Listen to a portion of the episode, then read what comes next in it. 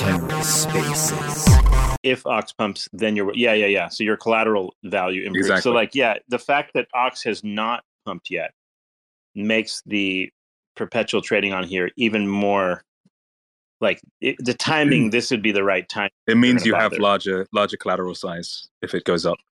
Mhm. So it's kind of Mhm. interesting. It, like Yep. it's it's chaotic as well though, because obviously it can go down as well.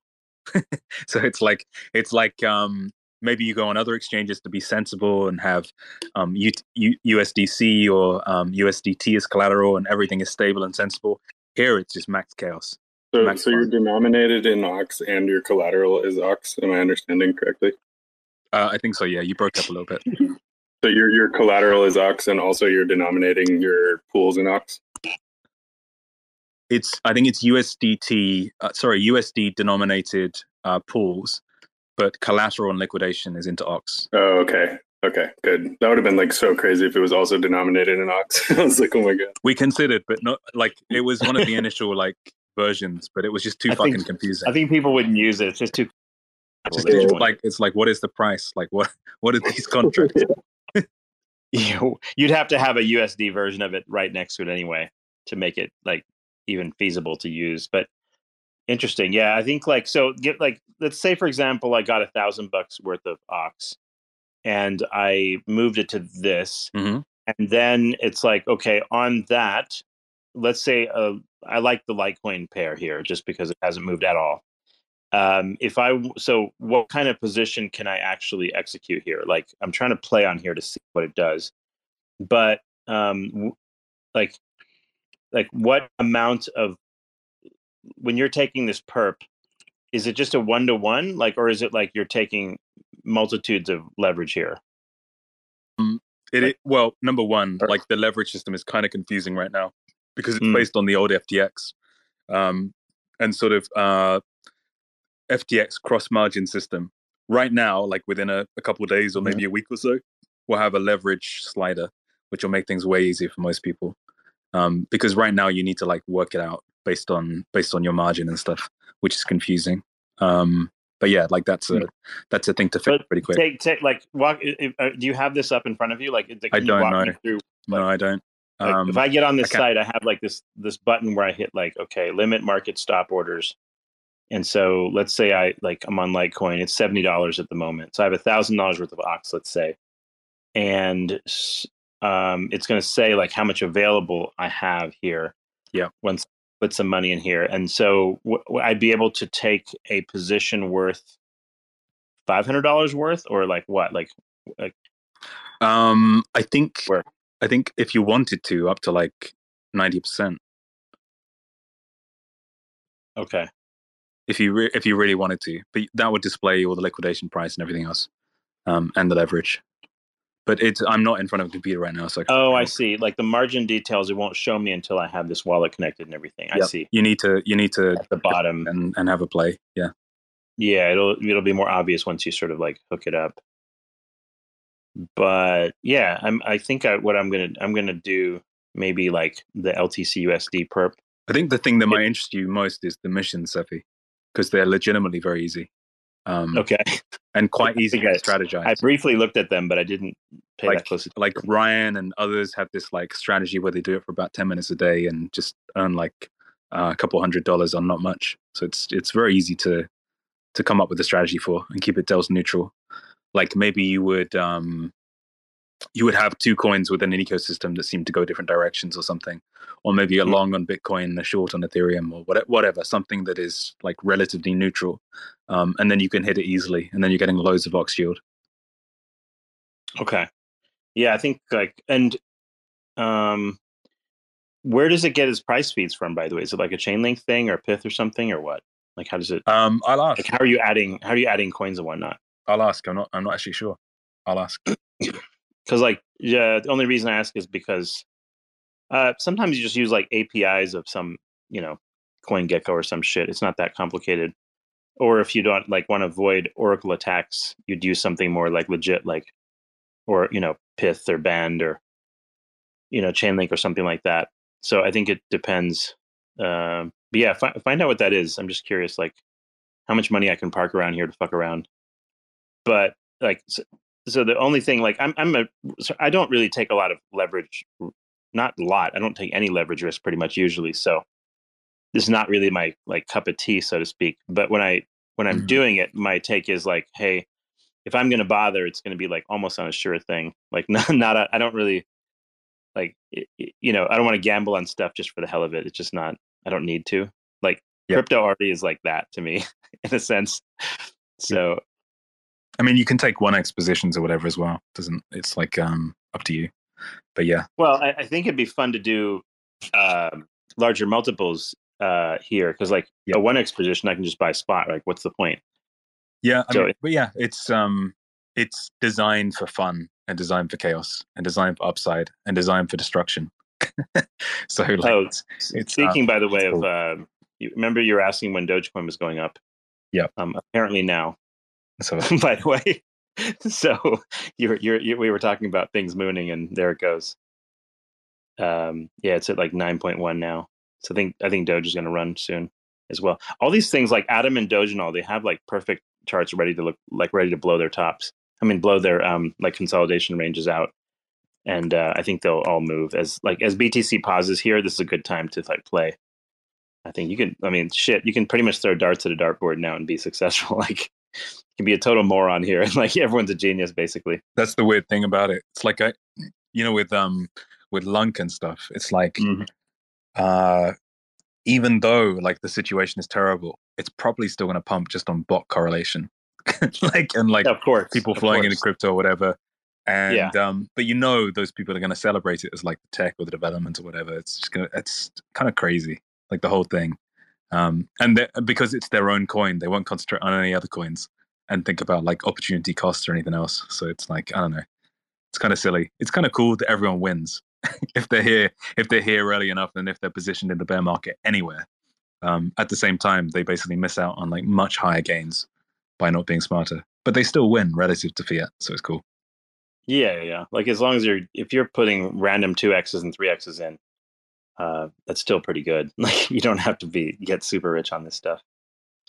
Um, hmm. Yeah, like uh, on the whole, it looks like uh, like the consolidations for all of these coins are just coming to an end, and things are going to run.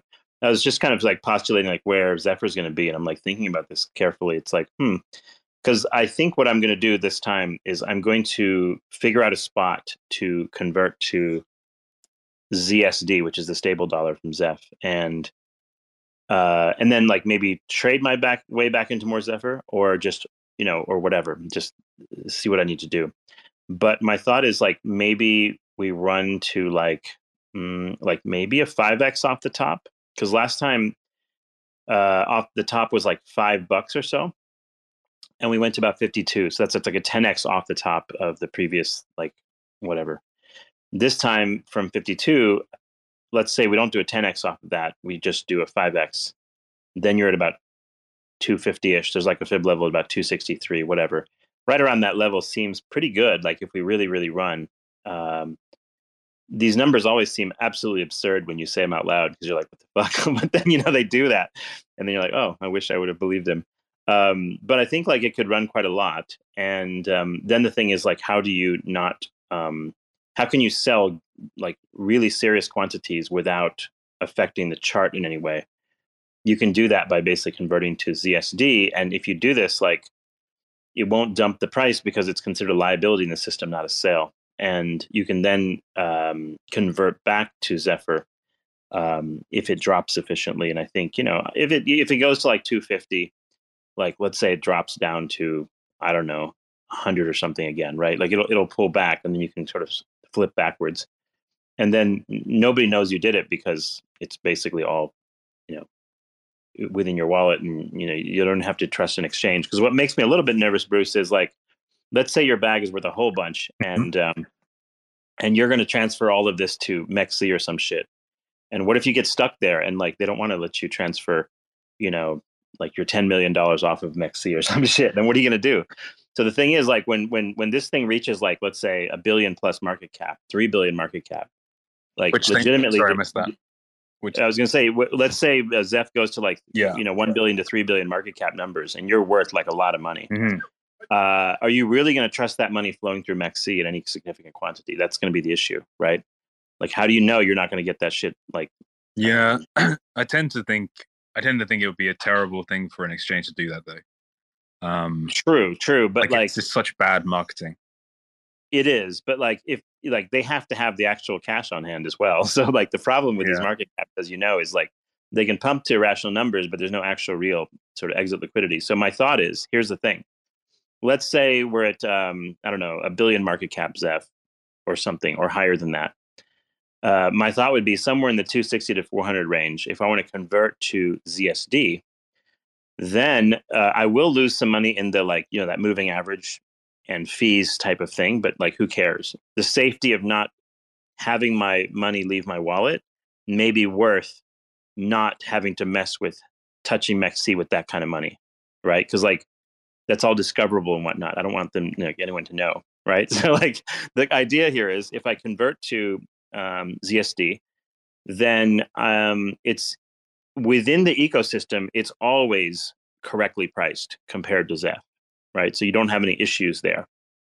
And then when you convert back later to Zeph, then you can uh, do so and then convert back and then uh, sell some Zeph if you need to some point in the far future at intervals where you actually need the money, right? That's the beauty of being able to have the stablecoin in the ecosystem.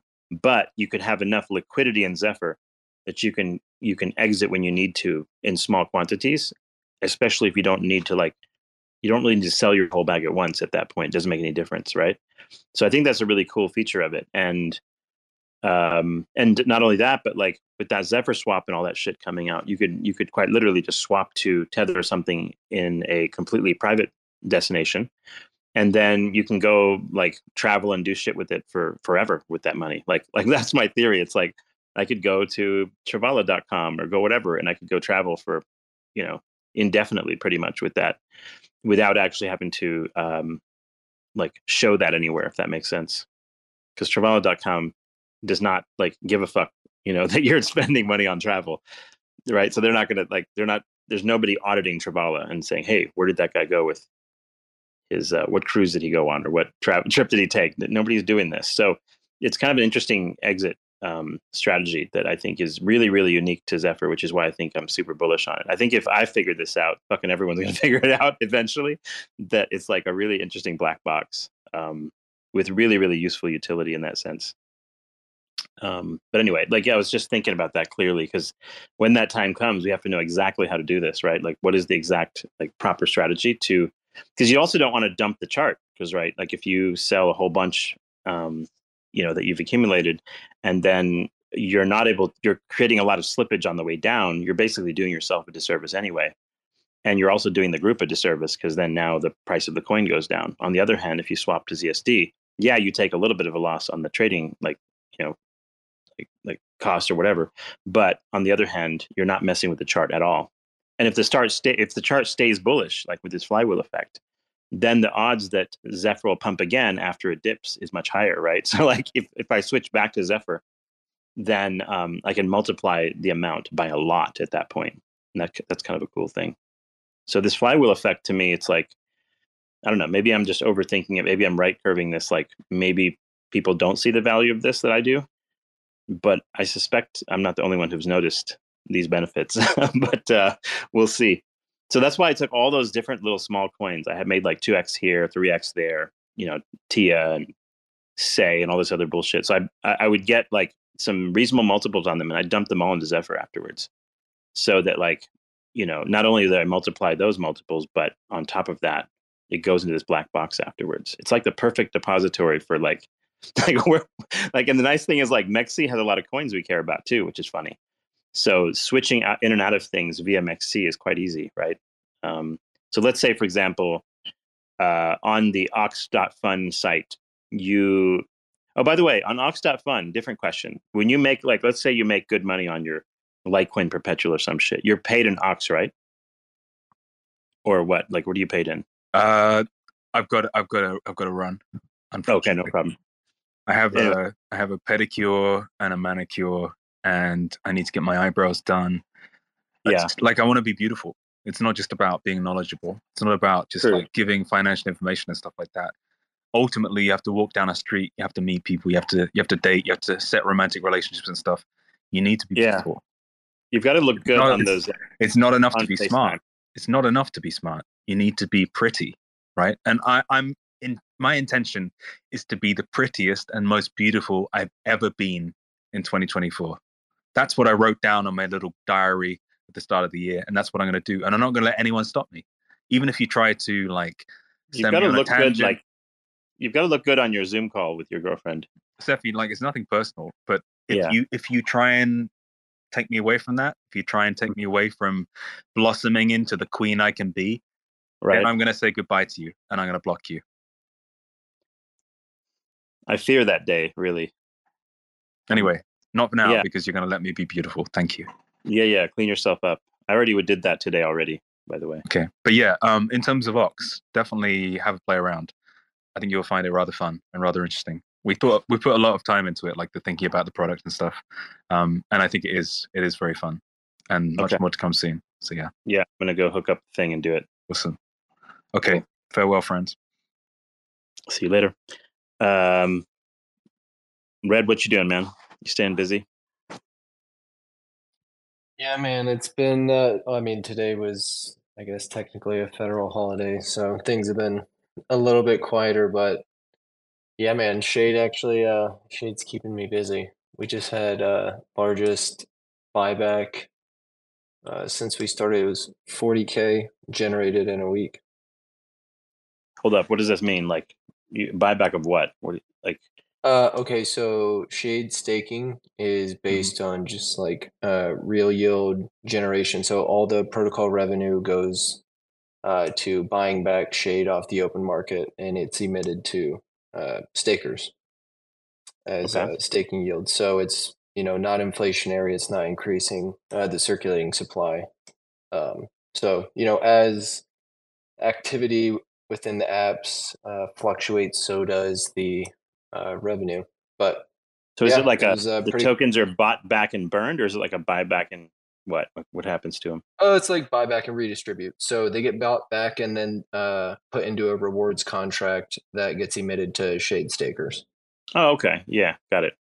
So it's yeah, like so like we earn the protocol earns you know stable coins, Atom, ETH, all these different tokens, and they use those to buy back shade. So okay, cool. Yeah, it's pretty cool. I mean, this is just uh, you know one week, but annualized, uh, that would be you know a little over two million in fees for a protocol that's at like twelve million market cap, thirteen million market cap or so. Have you guys seen? um Have you got like? Did you have you looked at this um this Chainlink CCIP layer yet?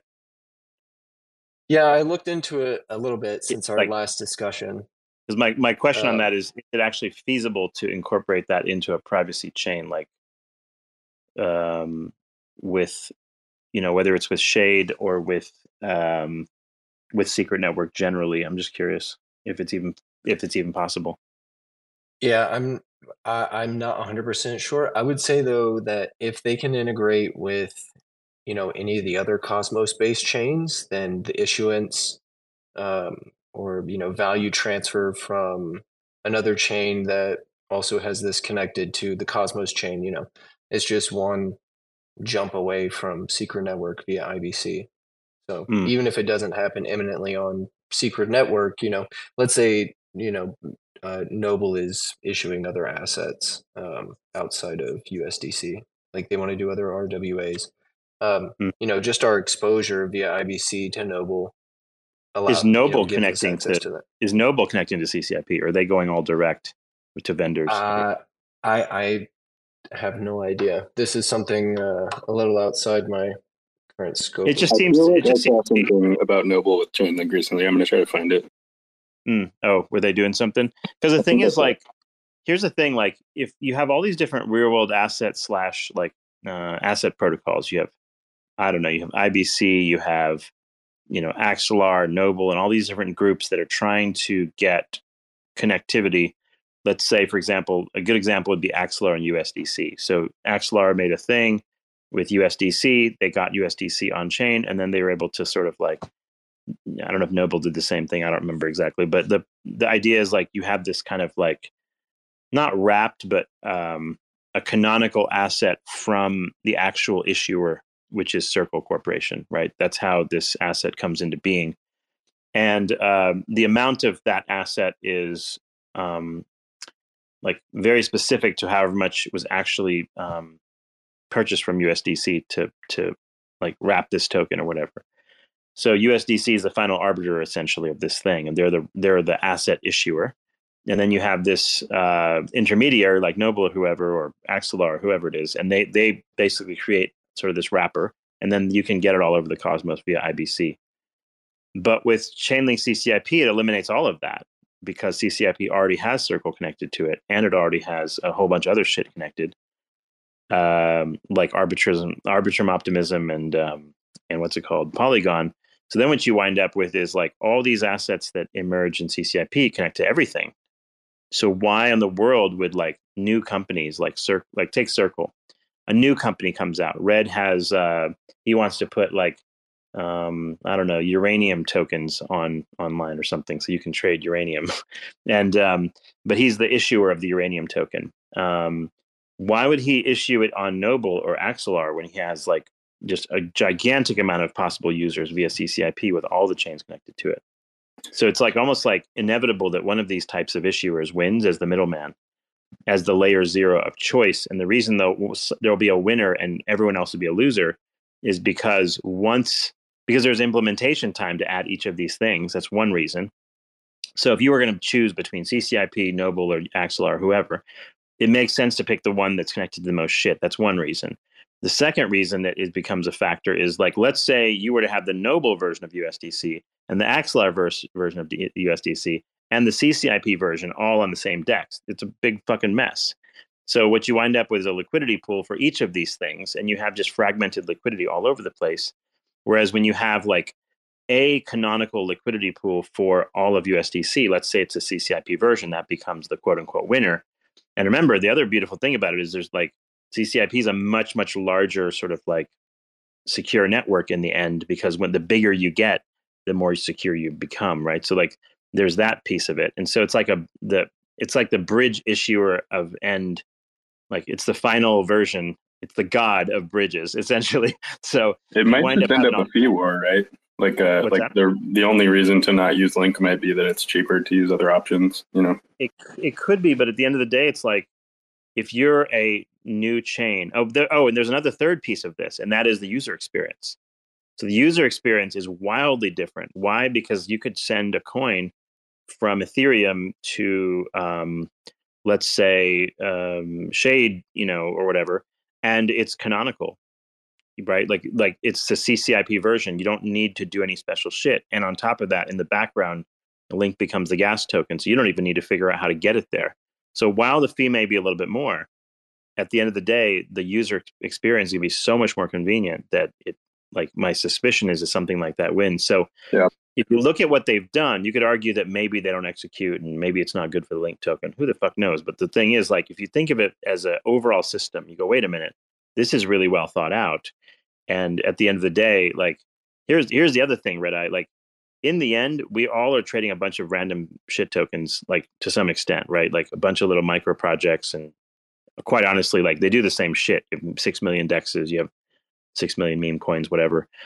In the end, like the other real world asset category is going to be like some kind of tokenized stocks and whatnot. And the thing is, that's going to be, in theory, a gigantic addressable market, and people will want those assets. Imagine if you could do a bot trading platform where you had the volatility of, say, I don't know, some stock you like, like Apple, and you could basically trade it against like a bot traded against the volatility of say for example gold right? Real apple versus real gold. You get the in the meantime while you're holding these two trading pairs any apple you have you're getting the dividend for it and whatever right? Like you're actually getting both the trading volatility and the yield from the dividends from these assets. Let's say petrobras stock which has a 20% yield and you have the pbra stock and it has the yield and you have 50% that and then the other 50% is in let's say i don't know uh, fuck it, I don't know, Atom tokens or something, and you get that yield. And so now you're getting the yield, or maybe ST Atom. So it's like you're getting the yield of the ST Atom, um, and your bot trading, getting the grid bot like yield of that, plus you're getting the yield from your Petrobras stock, right? So there's interesting sort of things that come into play. So the thing is, like, if you're not connected to something that is actually going to bring in real world stocks, the reality is that when that moment happens, and that and I, and I believe that's going to be within the next few years, based on what the Chainlink people are saying, if you're not in that space, like you wind up being left behind big time in terms of the amount of liquidity kind of moving into your particular platform. So that's what makes me nervous for the Cosmos right now. I don't see a gateway plan for any of that shit. And it makes me nervous about like the liquidity flows um, and the new users that are going to show up for those things. Parallelized EVM. Parallelized EVM, yeah, maybe. Yeah, like, yeah. I mean, if it if it plays out, it's it's pretty big for crossing those those lines between Cosmos and ETH. But but no no no. But here's the thing with with CCIP, you don't need to cross any lines. Like you don't need any of that shit anymore. It doesn't really matter what programming language you have. Right. You just need all of them to deploy it though. So that's the issue, right? It's like yeah. Like I understand what you're saying. But, it's very but effective. CCIP is relatively easy to deploy, is my understanding. Yeah. It's not a, it's not right. a it's not a gigantic effort to accomplish this. And in fact, it's not that much harder than say incorporating like the Circle USDC protocol, for example, which which only brings you Circle tokens. And it doesn't even give you all the other benefits of CCIP which would be any asset issued on CCIP. Does that make sense? Like, so Red Eye, the example here would be once your chain or your DEX becomes a, it, it's issued in the CCIP network. What happens is, is you use some of your own protocol tokens and you provide liquidity in that space. And then uh, people can trade in and out of, let's say, shade tokens anywhere that CCIP is connected, any DEX that it's connected to. You'd be talking about like whether it's Sushi Swap, whether it's whatever, all of those dexes immediately can list any token. Uh, in fact, they would be incentivized. It'd be dumb not to list every token in the world. That's I mean, it's kind of like it's kind of like what Thor Swap, you know. Yeah, it's kind of like a Thor Swap situation, except that you're connected to pretty much everything except UTXO uh, specific stuff. By the way, and the UTXO version, I'm sorry, the the the CCIP version of tokenized um, UTXO tokens like Bitcoin or whatever, um, Dogecoin or something, those also will be like canonical assets as well, which is pretty interesting. Um, but you, you see what I'm saying? Like, so, so there's going to be a winner of this type of platform, I think. And uh, unless I see otherwise, uh, someone else is doing real world yeah. stuff like stocks. No. I, I, agree. I think there's going to likely be one uh, winner that takes the majority of um, stablecoin issuance, just kind of like we saw um, with e- even the the bridge versions. You know, Axelar kind of dominated the the, the bridge stablecoin market in the mm-hmm. Cosmos yep. before Noble was around, and I think what is likely going to happen is you know whether it's uh, you know, Chainlink issued, uh, uh, you know, stablecoin or Noble, I think uh, there's likely going to be one prominent leader, and then you'll have all your decentralized stablecoins that, you know, have nothing really. And it's quite it's quite to, possible to that like Axelar could just simply build a uh, like a CCIP, you know, connected bridge. So any asset that they have issued already, let's say for example USDC, um, you'd be able to immediately go right through that bridge right to the CCIP system with almost no friction at that point, I think. So, but at the same time, it it, yeah. it eliminates the need for Axelar. It quite literally makes them obsolete. Um, so, like, you know, how, how, long does that shit last? Um, I'm not sure. As long as Axelar is cheaper. Because why would they have? Yeah, but remember, like, you would. Yeah, I guess that's possible. Um, it depends. They I think that's the, the inherent their, problem. Okay. They jacked up their fees for uh, ETH bridging into the Cosmos. Like if you're not using Axelar GMP through Squid, uh, hmm. it's expensive as fuck right now. Is it really? Based I think that's the inherent problem with, with Link. Yeah, it's like I don't know. Now it's probably like seventy or so dollars regardless of oh, the, amount, like the size of your. The link version is not nearly as pricey for sure. It's like you know. Oh yeah, I mean, if you use Squid Router, they they use uh, Axelar's GMP. Uh, you kind of get to sidestep the the fees that are associated with uh, interacting with some of their contracts. But okay, It's tough when you're talking about bridging to ETH because usually you're you're having to like unwrap it, so you get like an extra transaction. Hmm. Yeah, I don't do too much like in between those um, anyway. Yeah, don't play much. Yeah, like I, but I can see myself doing more of these things. Uh, well, first off, I feel like mm, like the entire MetaMask experience is lame. The entire like, well, I, I think crypto wallet experiences are lame generally to to a large extent. Like normies are not going to do this stuff like realistically. So that's the other thing piece of the puzzle is that you know when when you're on Coinbase and you, you're a normie and you're like, oh, like I need to send some USDC, and the thing is warning me. Wait, are you sending to ETH? Are you sending to Polygon? The average person's like, what is this retard? Is this like retard land or what? Like what? Like what are all these different versions? It doesn't make any sense to anybody. Like as far like as I thought this was the dollar. What is this? Yeah, exactly. I thought this was a dollar. Like, what am I actually moving here? Number one, they don't realize it's not an actual dollar. But number two, it's like this weird parallel thing where there's like versions of the dollar and they're not exactly compatible. And if they fuck it up, it's like their their their thing is not gonna like they might lose their money or something. It's like if you look on say on Astroport, they have like every version like Axelar or uh, like Arbitrum USDC, Polygon USDC, and they're all like five hundred thousand dollars liquidity, which is like this is not accomplishing much to have like six pools of USDC with you know. But see, that's what's liquidity. that's what's different. That's what's different. See, like because Arbitrum, Polygon, and Optimism, which are the big issuers, like where a lot of people transfer through, and a, a Polygon especially is quite cheap when you when you transmit USDC, for example. Um, when all of those guys already did CCIP incorporation, so what that means is Coinbase in the near future could actually end up delisting all these other versions and just simply have the CCIP version in theory over time. And then you, then you have just canonical asset. And, and when you do CCIP, what happens is you can literally go to any one of them with without having to know which chain you're going to. That abstraction needs to happen for sure for any kind of like serious mass adoption thing. Nobody fucking cares what chain they're on. In fact, like if you really think about it for a second, like the end user wants to use some sort of DApp of some kind for some reason right? Like, or a consumer app chain of some kind. They don't give a flying fuck what the chain they're on. I don't actually understand why we haven't already fixed that. Like, if Keplr, like, like if I connect to an app and it has a network, why can't Keplr just connect that network? Why do I have to go decide which network? Like, it did. Like that one well, step just needs to be taken. Who sort of fixed it was TerraStation when they incorporated like TFM, right? Like TFM, right, yeah. when you incorporate a router in, you semi fix it, but even that's a, a like a mediocre fix because all these yeah. hops require tons of fees anyway. And, well, and I mean in use, like like if I connect, it shouldn't matter if I connect to Osmosis or Astroport or whatever. It should just connect to the the preferred network. I shouldn't have to like do my research of like, okay, which network do I want to use on this app? Like it oh, should oh, right. it should do it.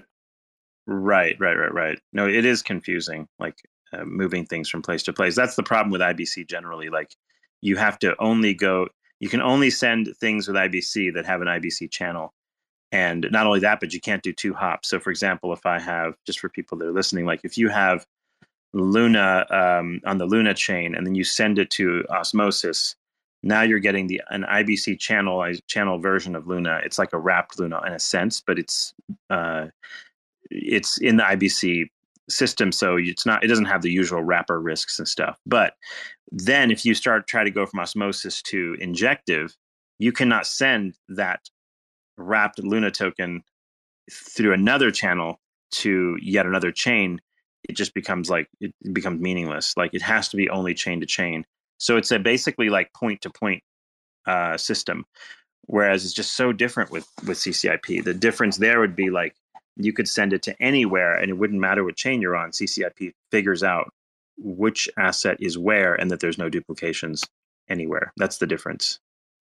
I just can't see how anyone wins if some if anybody wins that layer zero game everything else pretty much goes to somewhat zero, in my opinion. Like there's just no way that monopoly. the only reason I don't think that happens is you you just end up with a fee war. It's just like gas or something. Like like if if it's that successful, you're going to get people that just undercut it and, and other. But remember, the, the, there's a difference here. The difference is is that the Chainlink system is not a blockchain, so fees can remain low because, in fact, it might be cheaper than everywhere else in theory because yeah that'll be the question can, the fees can remain relatively low because you can just add as many sort of node networks as you want to handle the volume and everything. So it's infinitely scalable in that sense. And um, yeah, like you yeah, have to have enough. where they can do pay- it cheaper. You have to pay enough to the node operators that they're willing to do the work, right? Like there's some threshold at which they're not gonna, nobody's gonna issue a computer for this task, right? like, Right. but there's a point at which, yeah, it'll get equilibrium. But the thing is, the Chainlink node operators, if they get lots of volume, then it might like even if their fees are super low, they can dominate your ass on volume, right? Because think about Ethereum Yeah. right now. Think about all of the chains that exist today, plus the stock market, plus the banking network. All that shit is flowing through, right? The amount you're they're gaining in fees is just ridiculous at the point. You become like the Mastercard or Visa of the. Can they do the volume without having their fees go up? Though, do you know? Like, like Pretty I sure. assume they have the typical bottleneck. Yeah, the, the fees are not like they they're dom- remember they have an Oracle network also, so they can denominate their fees in actual dollars, as opposed to denominating them in say the price of Chainlink today, and the and the conversion happens at the rate that that node operator sets essentially. So yeah, it'll Doggy, do you have like- a question? You might have to jump in here. If you hmm. have your hand up. oh Sorry, dog you just muted it. I don't know what dog yeah I'm not which sure which conversation dog you wanted to jump in on. Go ahead though. Hey guys, uh, thanks for coming up here. No, I mean, uh, you said a lot of interesting things. I think that like CCIP is like super, super, super duper interesting. Um, I think that there's a lot of like considerations that just are missing there, though. Like, I mean, like, dude, just the attack vector on these surfaces of just like understanding how these each chain's like error functions itself will work is just insane. Like the rate limiting issues, like I mean, this even the consistency on data across all these will just be insane to think about. I mean, if they pull it off, it'll be like crazy. But I feel like it- the other big thing is that it- like, I think, I think it, it, wor- uh, uh, d- d- it it does work right now. yeah, it does, does work, work. but like I mean, like yeah. the the vision that you're talking about, where it's like integrates with everything, where it becomes like the the omni layer for like everything. I think is I think we still have a long way to go before we get to that, right? And you are saying like a few years. So like, granted, I think that what's more interesting is this So, whole hot stuff years- to Bobka chain stuff that like Dahlia was talking about. Like, I read that um, I read that paper that she put out in like Bass last year, and I had a chance to talk to her, and like, wow, that shit like blew my mind more than CCIP. Like, I I think by extent, it, like it extends into the idea of what CCIP could really do. But I mean, that itself is like I think more realistic grounding of like being like, oh, dude, like just this could like change up the way that a chain could really like reference stuff. Um, so yeah, I mean, I just I just think it's I think it's like there's no doubt about it. I'm not trying to like fade Chainlink or anything like that. I think it's like super freaking dope. Like this is just like huge breakthrough. Like it's supposed to be celebrated all around. I just think the actual implementation Yeah. of this surface is like a lot, lot harder than and a lot longer than anyone thinks.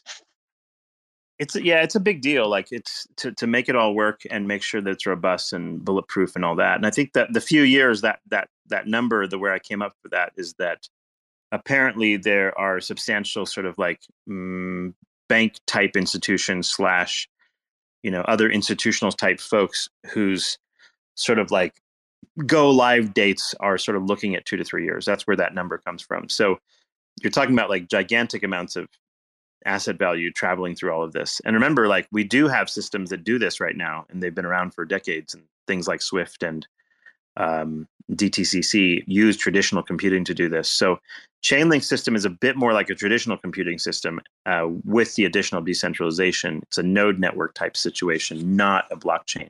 So the scalability is very much different in that respect. But yeah, I don't know what, like to Phil's point and your point, I don't know like exactly how the fees scale and like you know i'm assuming it can work I, i'm presuming because swift and dtcc work and now but to create like a universal layer and who builds that um, so far the tradfi establishments have not made much progress in building a decentralized I mean, layer. they don't have the bottleneck of the chain, right? Like, like Swift is not No. using a blockchain, so they're not they're No. not like limited.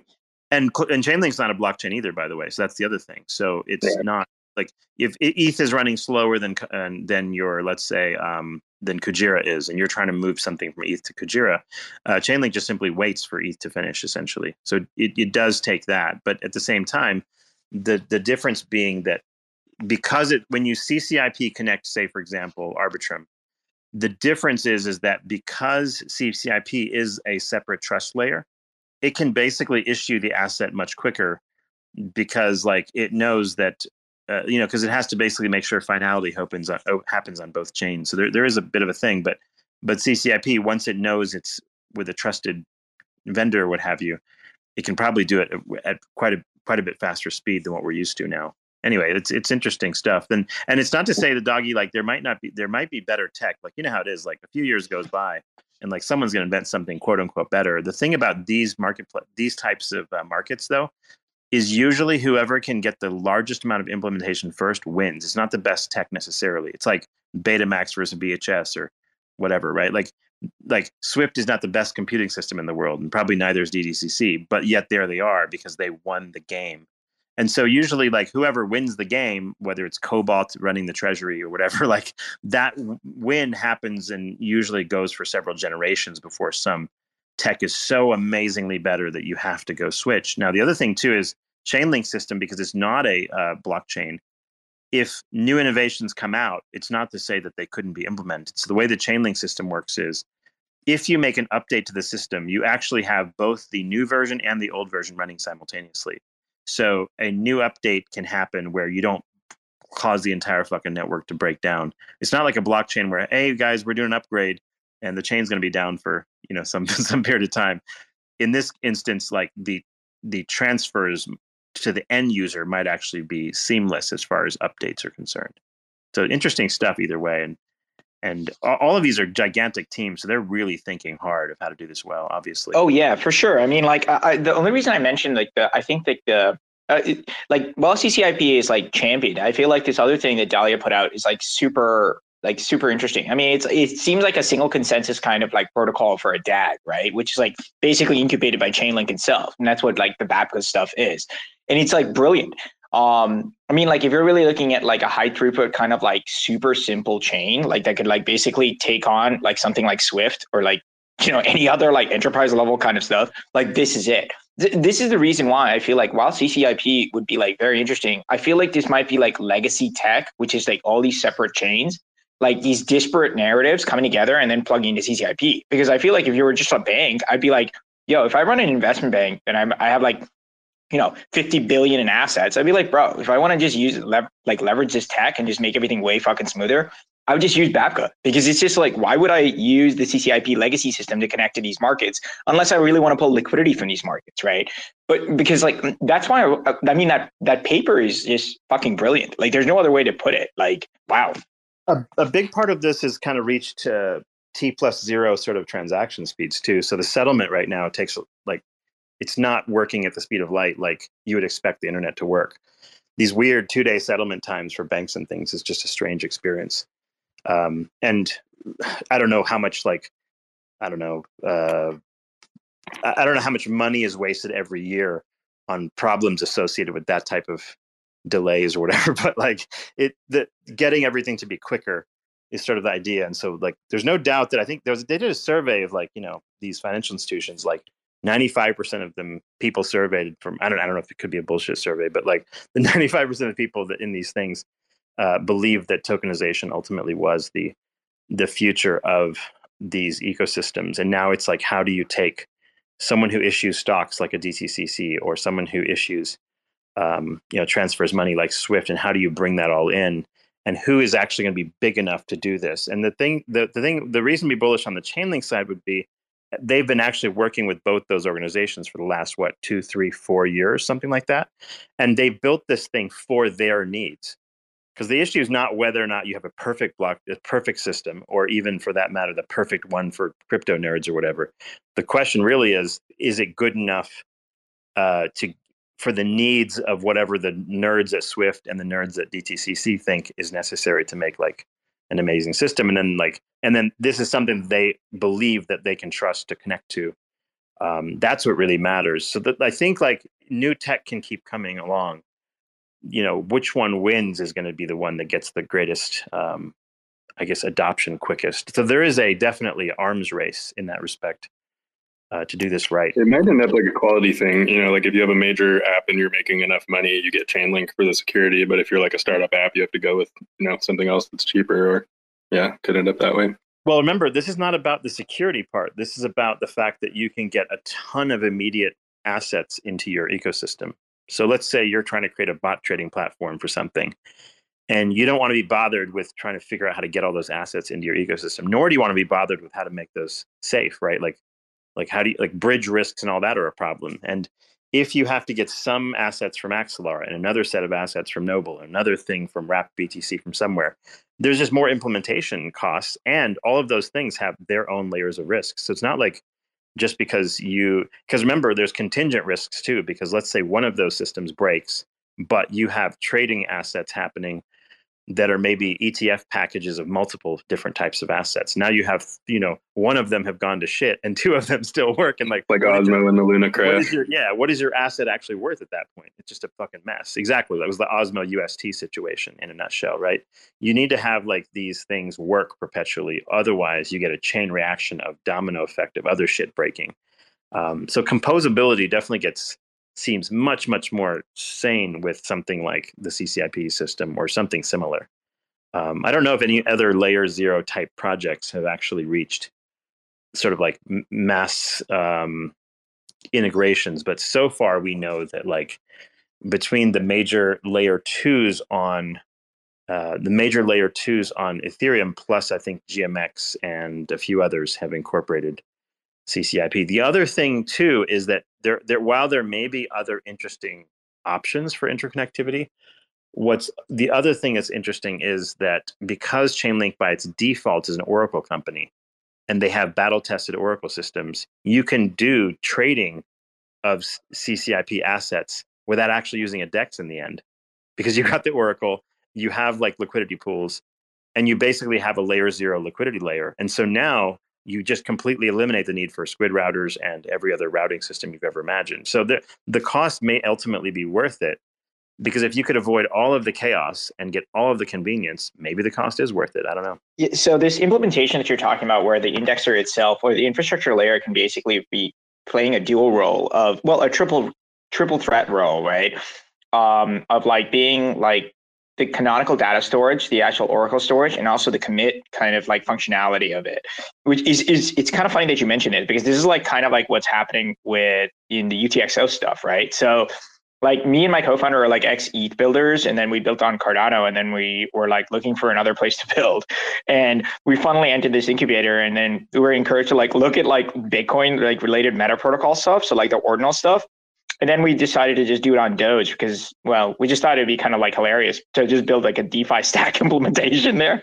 But like, um, and we're like overgrown children. But like that being said, like this uh, this kind of framework where you're talking about like an indexer or like some kind of infrastructure tooling that's basically playing this triple threat functionality where you don't really have to have a protocol level kind of functionality. Oh, sorry, I pushed the wrong button. Oh, Dougie, you got it. Accidentally, okay. accidentally muted you for a second. Oh yeah, sorry. my bad. Um, but like, um, so this like layer of like where you can basically uh, like in ETH or something like that, where you have these protocol level kind of tooling, and then you have like individual kind of like disparate parties like providing these like specialized functionalities is kind of removed in this kind of space now. So it's like you have these protocols where it's like, dude, you build an indexer, and with that indexer, you basically just create a retail level product, which is the wallet. And then you can kind of create a swap. I say this with quotation marks, but the reality is, is like the indexer is actually like de- determining like the global state consensus of all the data, and in fact, like performing all the functionalities. It's kind of like wild to see that it's like there. So it's in a way like what you're talking about is kind of being implemented in a very janky way around like BRC20s and DRC20s and stuff like that. It's kind of crazy. Another interesting part of this is if you think about issuers, let's say you are I don't know, like you, you're a issuer of some real world asset type of thing. Let's take, for example, real estate or even stocks. Stocks is a good example. How many different places are you going to issue your tokenized asset? I mean, the reality is like, eh, like you know, a company like a, a, a title com- a major title company in America, for example, who wants to put their shit on blockchain for some reason, so that you could use that token in order to, you know, uh, make claims about the status of your house, for example. Like those people are not going to issue like this shit on 17 different blockchains with different protocols and whatever. It's just not going to be a thing. The reality is they're looking for an easy thing to plug into, like the internet. Like, you know, if I create a website, everyone in the world can look at it. Um, if I accept MasterCard or Visa, everyone in the world can pay on my website for something. That's what people want the the end businesses don't give a fuck about our various protocols. They really don't. And so I think like the the type of thing like CCIP where there's a go-to place where it seems like everyone is swimming in the same swimming pool um, and all the customers are there that's where the liquidity is that's where the other issuers are going to be because imagine if you're a title company and okay so let's say zillow decides to do something where they want to tokenize houses or some shit and then the title company comes along and their titles are on different blockchain. Like how is that going to work? Like, like it's got to be uh, interchangeable entirely and you have to have some place to control and kind of keep track of where everything actually is. So take dtcc for example. They're the like i guess worldwide like biggest issuer of stock assets at least in american stocks i think and so they're the issuer and they know exactly how much apple stock has been issued there's not like in you'd hope that there's not copies of apple stock floating around and the final uh, settlement goes through DTCC when you do something at a brokerage or what have you. So that data eventually like goes to these different places, and even stocks and stuff. Settlement's not immediate, right? If, if you've noticed that with stock trading, um, I don't remember how many days it takes, but there's like a day or two window where it says, "Hey, you can't sell your stock before this is settled." You guys have seen that if you played stocks. So that would disappear eventually. Um, it would allow for things like end users to do bot trading and whatever. But DTCC doesn't really want to issue their stock to like, you know, like, and then also figure out. So right now, DTCC knows exactly how much Apple stock they've issued to all the different brokerages, where those stocks are, like all that shit. They know exactly where everything is. When you tokenize it, when you go through the a CCIP like platform, in theory, that would now become the place that you the DTCC becomes the issuer but now CCIP takes care of figuring out where everything actually is. So you have a you have the actual issuer issue into the CCIP system, and then that is the canonical version. And you wouldn't actually be able to get the canonical version anything except that unless it was a derivative. So could someone take the CCIP version of Apple stock and then like issue some derivative for some reason somewhere? I suppose they could, but now they're entering into another risk layer with bridging that thing, as opposed to you know, imagine like if you're creating a protocol today, you're creating a brand, brand new blockchain today. If it was me and I was creating a blockchain I was going to open up today, I'd just have it connect to CCIP immediately. Like, why would I even bother trying anything else? Because it just makes sense if all these assets are going to show up there. And does it like if I'm going to connect Axelar or some of these other things, do I get any additional benefits? The answer is no.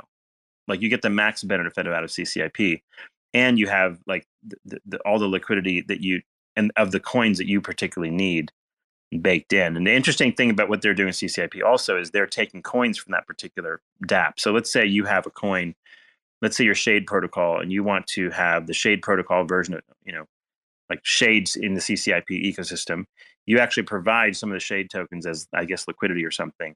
And um, there is a system whereby um, like all of this works. And I don't know, I'm not sure exactly how it works, but like that's the idea. And so like once something like that exists it's like it's a pandora's box where you, it's very hard to close it it'd be like saying i want to make a different internet i don't want it to be on TCI, tcp/ip and you're like wait you're going to run a business on that like you don't have any of the network effects at that point.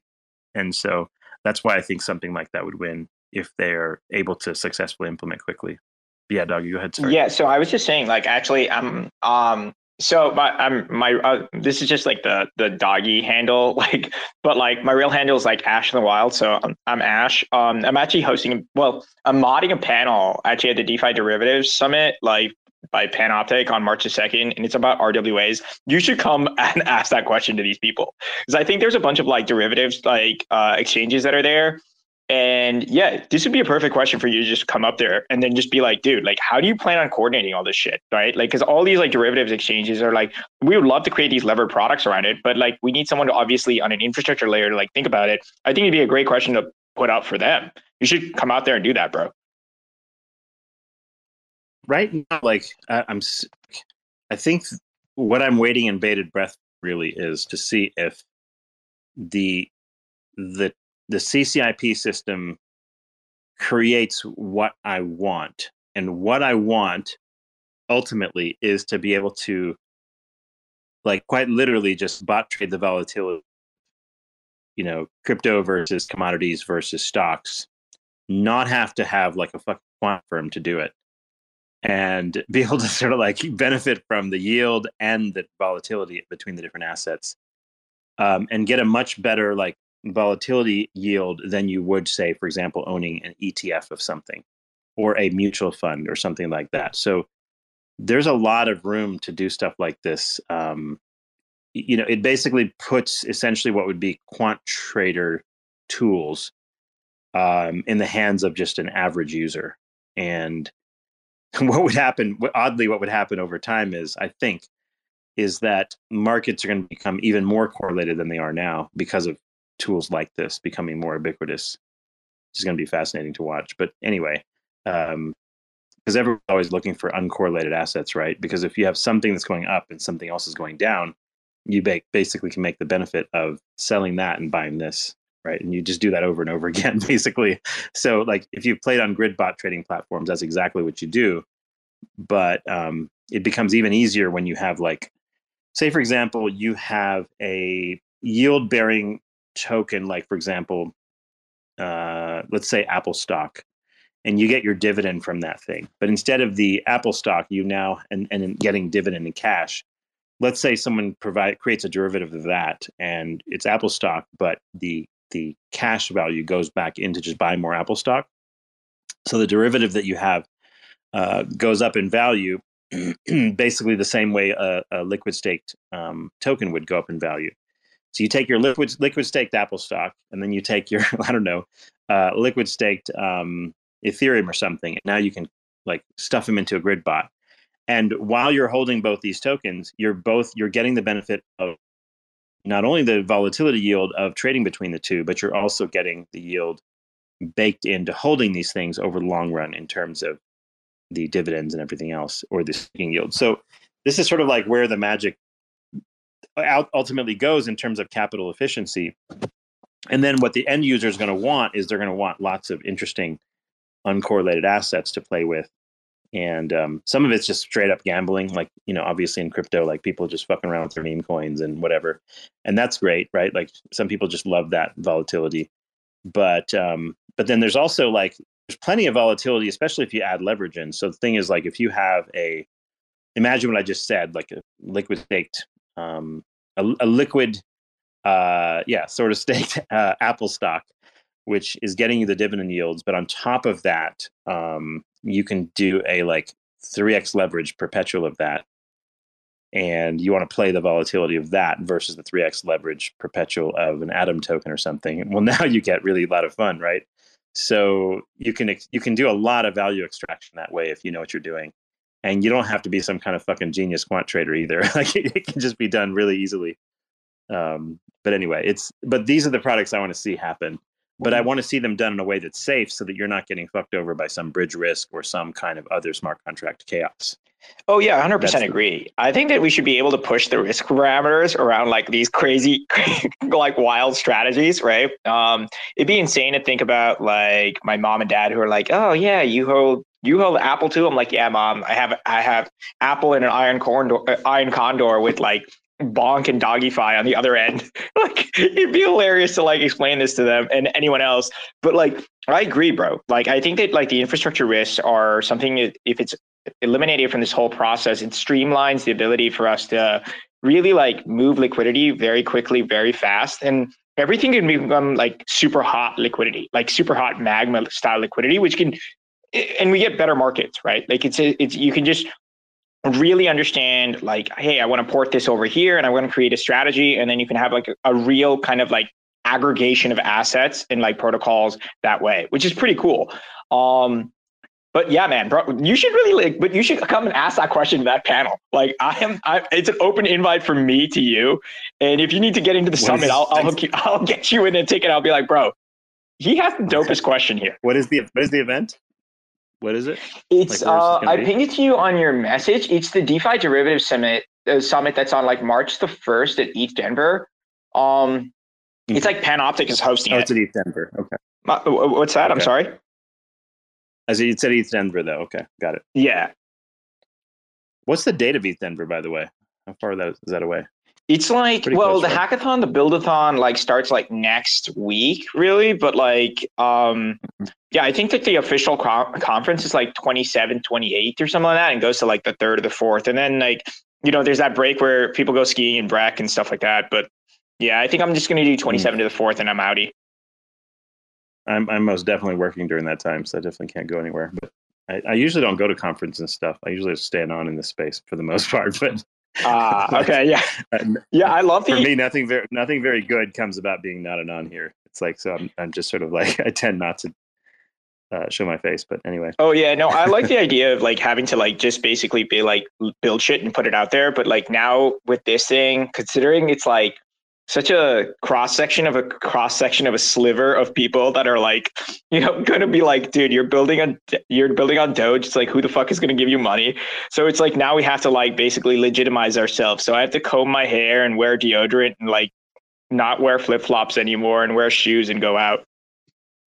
speaking of Doge, like what's your um?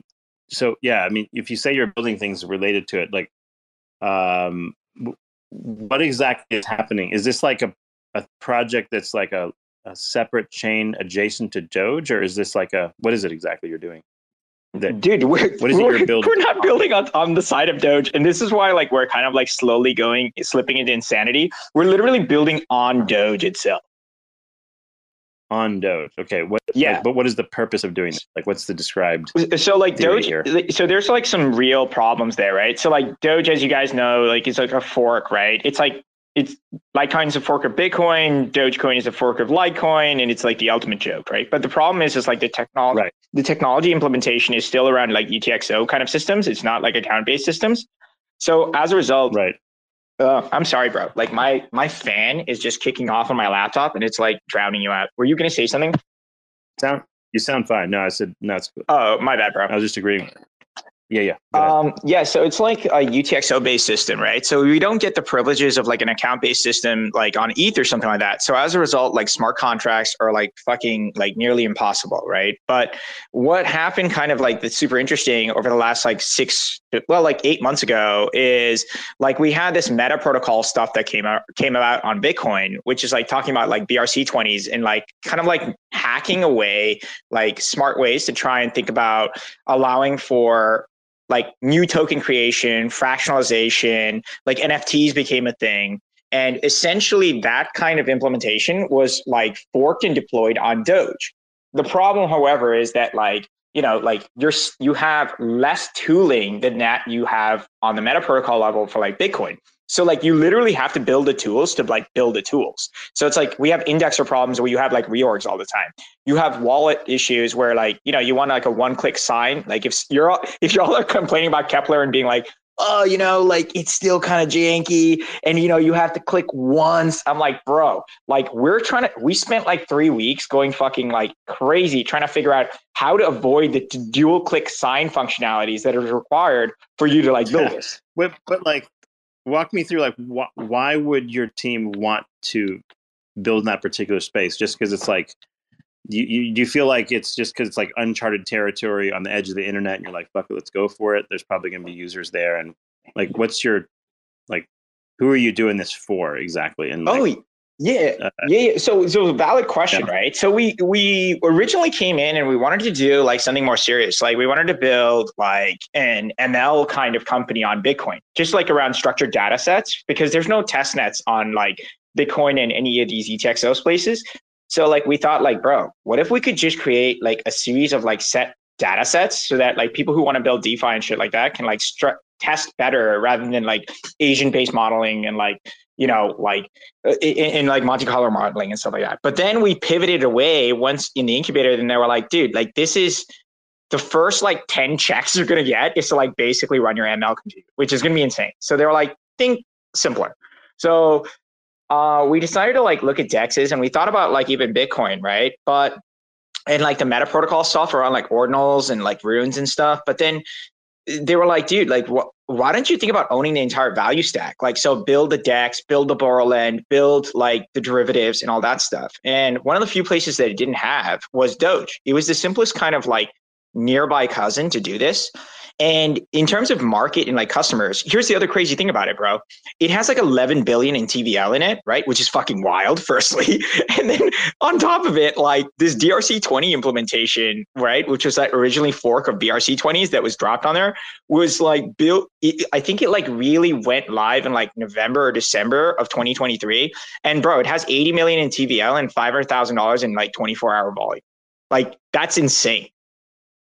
And it's just all like meme tokens. Yeah, I, no, for sure. Like just if you just look at the um, you look at the amount of liquidity in Dogecoin, that that market cap is a realized real market cap. It's not one of these fictional things. There's a lot of liquidity in, in depth in Doge, uh, surprisingly, um, and that sort of partly happened because of just the gigantic popularity of Doge last run and um, that liquidity is just largely sitting there. In fact, a lot of the folks who probably own Doge probably forgot that they fucking even own it and have it in dust somewhere. And uh, like, it's actually like a really like we talk we've talked about this all the last couple of weeks. It's like Doge is like an, an easy buy, um, even if you were speculating on it. And um, like we picked up some like what it's seventy five cents or 70 cents or something like that recently. And um, it's just like an obvious chart as far as like upside. And now it's like back to like nine cents at the moment, I believe. But the point is like there's a the, the the downside risk there is relatively low in terms of like, you know, it's had downside price discovery for upwards of like a year and a half or something. So it's got a nice consolidated um, sort of market cap in a sense. And um, you know like so so that money that's sitting there is real at this point as far as it's not like one of these like you know just random coins that just pumps and has a ridiculous market cap this is like legit like market cap now so when you build something on there is there is actual cash that can flow into your protocol from there i, I can see that um because even if a small fraction were of it you only have to have a small fraction of i don't know 10 billion dollars show up and you're doing quite well as a small protocol, I would imagine. Yeah, it's kind of wild, right? So, like, here's the other crazy thing about it. Like, so the many people, so if you want to transact on the ordinal stuff, which is on Bitcoin, right? The problem is also like this, like, you know, the sats per byte is like insane, right? Because it's like based on Bitcoin. So it's like, dude, like a retail level participant, like to try and come in there and like buy a few NFTs, even though if they're like geeked out about it, and like you know, just like want to transact on buying some of these tokens, it's like it's a lot harder for you to like get to. But on Doge, it's like so cheap, right? It's like a hundred times cheaper to be exact. Like we did the math. Like it, dude, it's a hundred times cheaper to transact on there. And the other crazy thing course, is yeah. like, and you wouldn't believe this. I can't fucking figure this out too. It's like, bro, it, it's one minute block times. So it's like compared to like the block times in Bitcoin, and you're trying to do like finality of transactions. It's like, dude, yeah, no way. Much faster. Yeah, yeah, for sure. It's much faster. Um, yeah, it's funny too. Like, like if I was gambling, like mm, I'm much more likely to buy Doge now. In fact, I did than BTC. It's just a much more obvious like play. But yeah, it's faster and it's uh, it's cheaper to interact on too. So obviously, like, and it's like the baseline theory is it's geared towards kind of like memes and entertainment. So, you know, the the people that are likely to use this thing are more likely to fuck around and find out when it comes to just playing on protocols and stuff, right? Because it's like, oh look, it's Chuck E. Cheese. Let's go play, put some money in this skee ball machine. Whereas, like, you know, right? Like, no, look, I want to make the rat, giant rat dance. You know what I mean? Like, let's do it. Dude, it's it's funny, right? Because it's like you, you know, I, I we wrote this um I wrote this little thing about like um like um like the red queen thesis right? I, I, don't know if you guys have heard about that. It's like this idea in evolutionary biology that like really you have to be constantly evolving and only by constantly evolving are you in fact really staying still right?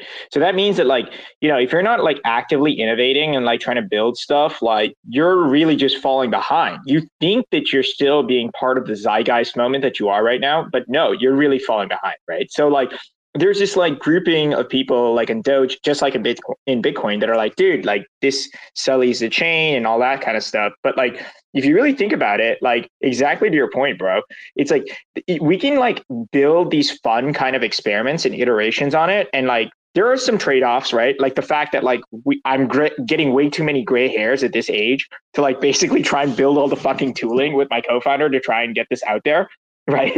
But like, um, it, it's kind of like fun because it's like it, people don't expect to like you know you you can do like crazy financial instruments on here and just like let people have fun because like and then if you want to really lever up and like degen in and go like you know throw in a hundred k into it like go ahead and do it right? I'm guessing you're making a smart educational choice in your respective portfolio to do that. But like if you can also get get away with that with like a dollar or two dollars which is also kind of fun to think about right? Um it, it's just i don't know. I, I think it's like something that's a good thing that's meant to be that's coming into space. And it's just it's just fun. It's just fun to be like one of those crazies that are like building out there.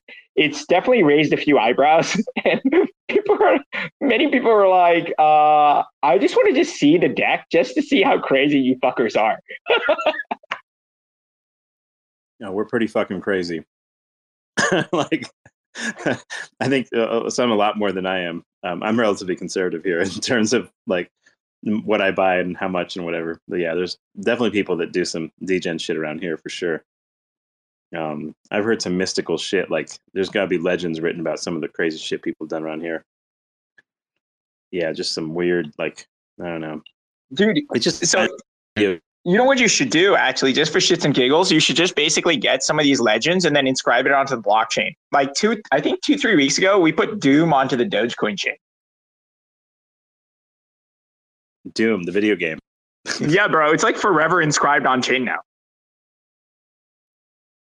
You're talking about like you got the open source code for Doom, and then you you you park that on there, or what? I mean, Doom, like literally the game Doom, like including the code paste, uh-huh. is on Dogecoin, dude. It's like on the chain, like it's inscribed on the chain, dude. It's, it's inscribed on there. Okay, yeah, yeah, like with the memo function or something. Or what? Like yeah. How do you, how do, you uh, do that? It's uh, so with like the inscription stuff, right? You can basically put any kind of text data or like kind of like a file data onto the chain itself. It allows you to like kind of commit this.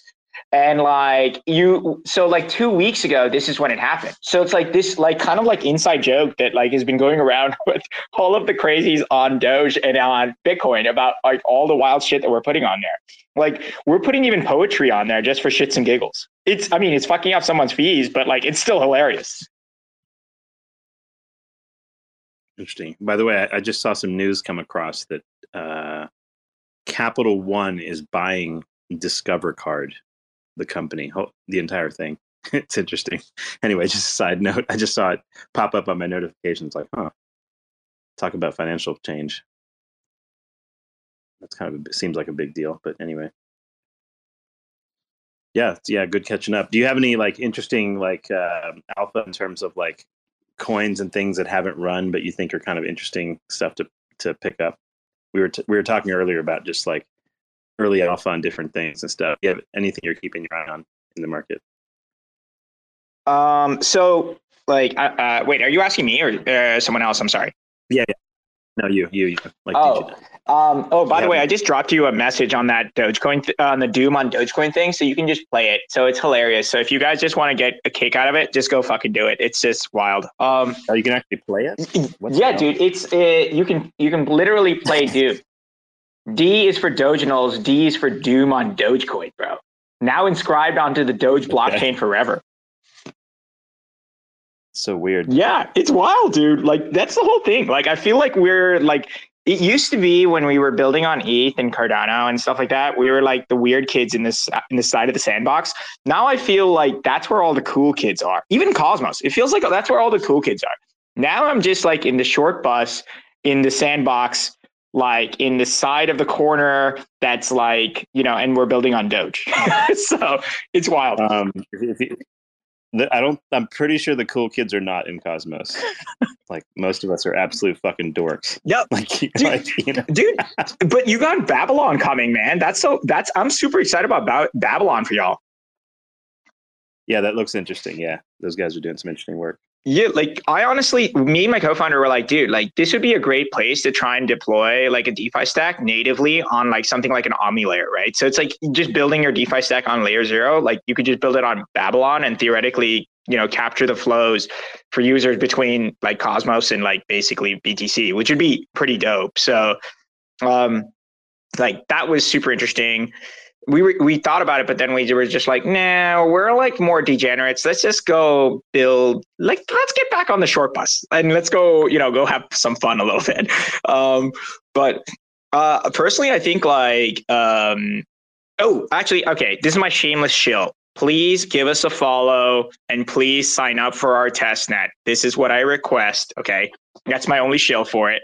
Uh, but uh, I think interesting project wise, um, I think like MOR AI is like super interesting. Uh, like that's a very interesting, like kind of like decentralized AI project. I don't know if you guys have heard about that. It, what's the ticker? It's mor.org. It's the ticker's not even out yet. Like it's basically we put like a me and like uh, actually like a few thousand people put in a bunch of like staked ETH to basically get this uh, token going. And it's like a legit project. It's like a decentralized AI project and like people can um, contribute like data sets and like compute onto it or just like even build front ends and you get rewarded in the MOR token which is then used to actually facilitate like compute on the network so it's like imagine like chat gpt but decentralized and like there's no censorship that sounds just like Bostrom. Yeah, it, it, it's it's actually Akash was um Akash like was there at this decentralized AI summit and like Greg did this like demo where he got like um, like a node like spun up on uh, Akash like super freaking quick. And it was like, whoa, this is like dope. Um, but that's like the, mor.org or MOR AI was the one who's like basically hosted that AI day. So I would definitely check that out. That's really, really cool. Um, it's in that point right now where they're doing like liquidity bootstrapping. So we, I think like totally the community has like something like 70,000 staked ETH so far.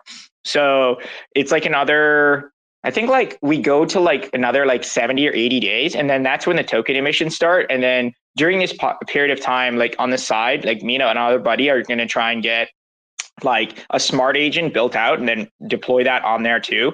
And like, so it's just like completely open and permissionless, much like the original like Bitcoin thesis, right? Like no one knows who wrote the white paper. It just like literally fell in the laps of like Voorhees and David Johnston. And they were like, oh shit, like this is fucking dope. Like, let's build this. And then it just was built and everyone, all of us just gathered around and like put that out there, which is pretty cool. I would definitely check it out if I were y'all.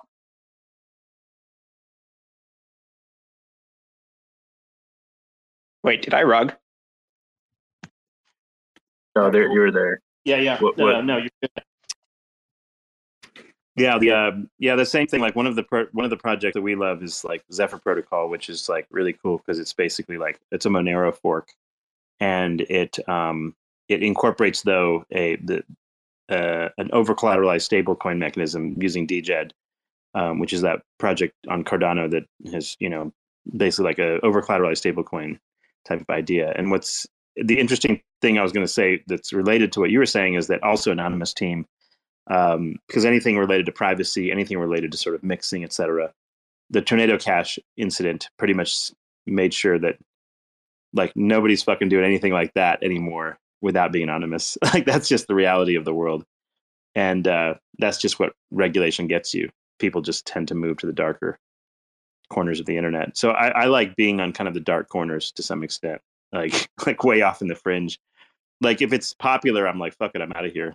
Like, you know, like I've always been like that since I was a kid, like always fucking around on the edges, um, doing stuff that nobody like, you know, when people were first like doing like BBS boards and stuff. I don't know if you were around that long, but like before the internet and we were on modems and shit, like I used to play around on that stuff and you know, like all the different little uh like little mini boards and you, that's where you get all your pirated shit from and whatever. So like, you know, at each and then there was like remember there's IRC chat and stuff and like like you know all sorts of fun shit. So yeah any, anywhere like the interesting new shit's happening i like to sort of have my like one of my fingers in that area somehow. It just makes me feel alive and you know fucking like whatever like always because you're learning something new at all times at that point but yeah yeah these interesting I, anonymous protocols. I, I think like there is something to to me there's a purity to like a protocol that simply works. It works forever, and it's by and large immutable.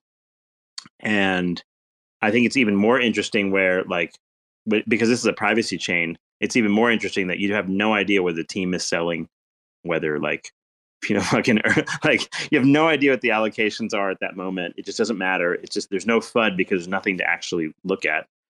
Um, and that's an interesting sort of model as well. But it's something to like peek at for a minute if you have a second because it's it's super interesting um, and um, i think it's extremely useful by the way like and and i don't say that easily um, but uh, very very interesting stuff I, I like this like anonymous friend shit it's like if if they weren't anonymous I wouldn't be buying this fucking thing. It's that simple. Like if they were, because I don't really want some founder or whatever who's going to get in trouble and then it causes issues with the chain or something like that, or or causes like price action related to something. Yeah, that happens to founders. I don't. I kind of like that. What's it called again? Uh, sort of like more anonymous friendship. It's strange, but anyway. what was it called again? I'm sorry. Um, anyway, uh, Phil, have you noticed anything else new that you bought recently? Um, not really. Just that Bostrom pump was pretty cool. Can you hear me, Phil? Yeah, can you hear me? Seems like he's Hello? trying to talk, but Hello. I don't hear anything coming out of his mic. Dude, we can hear you. Doug, you can hear him? Uh, I I heard him. Can I hear you? I mean, can I hear you? I mean, I Or can hear me? you. Is it my pro- is it me that can't hear anybody? No, no, no. We can hear you. I just think you can't hear us. Guys, give me a thumbs up if everyone can hear me. I can't tell. Okay, you got okay. Oh, Phil's coming back. Phil, you there? Okay. Now I can something It's new, except uh, the Bostrom pump is pretty cool. And uh, Sei NFTs are popping off if anyone is doing the JPEG thing. Sei NFTs. Say Okay. Sei NFTs like on Sei Network. Yeah, yeah, yeah. Um, okay. Hmm. It like, I don't know why, but like I've never been able to really like wrap my head around bothering with figuring out what the price of NFTs are and like buying and selling. It's like impossible. You just buy a bunch and you hope some go up. To be honest. yeah. Well, I, I figured that, but I mean, at the same time, it's like I guess if you're early enough, it doesn't matter. Yeah. You can just, just That's why I'm doing it here is because it's it's like really like the ground floor on an NFT scene. So this is where it's like okay, like I'll waste some time and buy some stuff to just hold for a while here. I don't normally do this. Mhm.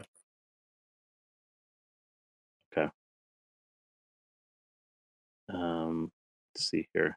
Oh, um, I'm glad because someone is um, getting me. Uh, I'm doing an OTC deal, OTC deal, uh, Phil, for like some ZRS tokens. Oh no fair.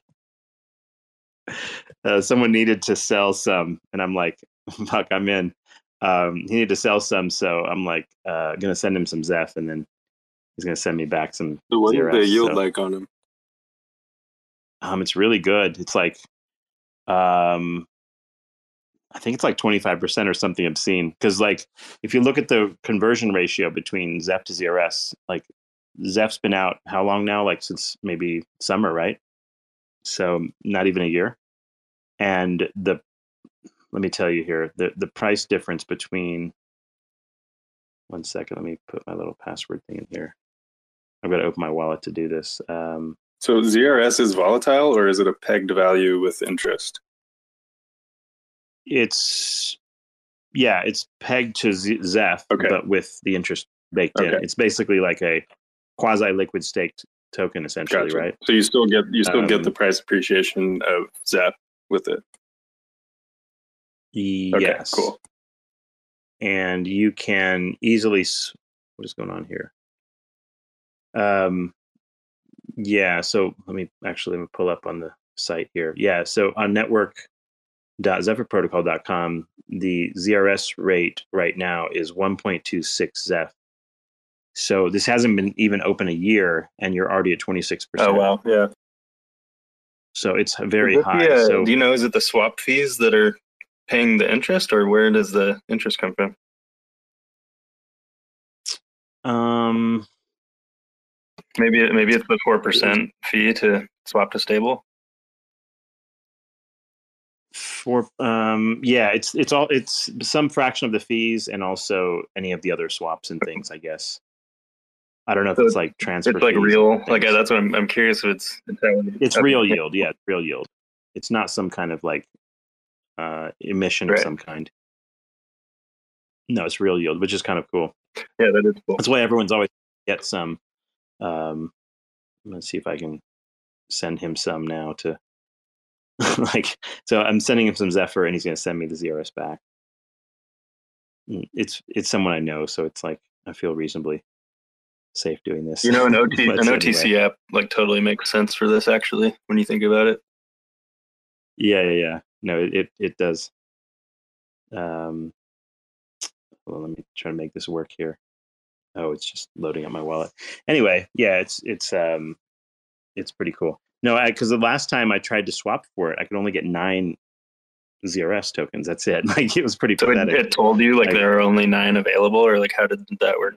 No, because so what happens is remember when the, the collateralization ratio of Zephyr of, of the ZSD drops below 800%, that's when the window opens and people can convert their ZEPH to ZRS.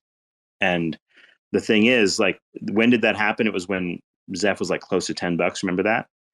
And everyone was just fucking spamming the thing. And the, the time the windows open was like at like 2 a.m. my time. So it's like, shit, like, I'm not staying up you know all day and all night to watch and see when the window opens that's the problem so if like let's say for example a lot of zeph um, i'm sorry zsd gets minted today then what you'll see is the the collateralization ratio fall but right now the collateralization ratio for the zeph stable dollar is 2100% so it's you, you can't mint any zrs right now that's the deal so it's only at those moments that it drops. And when it does, man, it's fucking popular because the yield is so high. What's the Right. like, like so obscene. you had to do like a, a market swap to get it, or how did you how do you get it?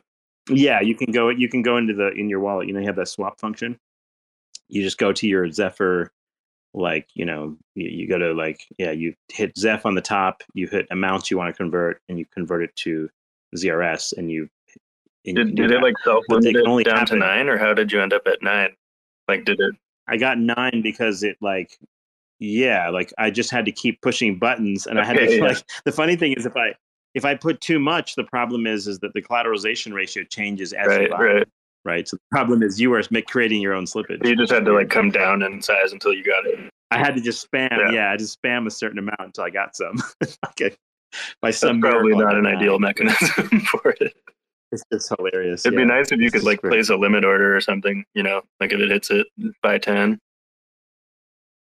Yeah, yeah, yeah. like, yeah, you can't do that. That's the funny part. So I just, I just kept spamming the fucking thing. It's just hilarious. Um, like I was just, I was, I was like, why am I doing this? Like, why am I sitting here like at 1 a.m. trying to spam this fucking? I feel like an idiot. That would really be a good Uh, front but it was helpful. But it was helpful to go through the process because I realized how popular um, that ZRS was, and so that's how I knew that like the price of Zeph was not going to fall very much more because like the the the first thing is like some people are buying Zeph to convert to this, and the other reason is because um like like th- there's no sell pressure because the people aren't wanting to sell; they want to convert to ZRS at this point. If you're a whale or something. yeah, it's like a, so, it's like, like, a floor in a sense. it's kind of a floor in a way. I don't know if it's going to stay that way, but it's felt like a floor to me. When it goes to zero, it'll fail. Don't worry. Yeah, yeah, exactly. it explodes and goes zero. Um, I need to send this guy some of this real quick. One sec. Um, That would be a really cool front end to build. Is just a, a way to put a limit order. Yeah, he's like he calculated. Wouldn't be that complicated. Mm, let's see here. I haven't sent anyone any Zeph yet. I actually I did. I sent some to uh, Zintani that one time to kind of. I sent her some, and then she bought a whole bunch more. It's kind of funny. Um, What are the transaction fees? like? let's see here.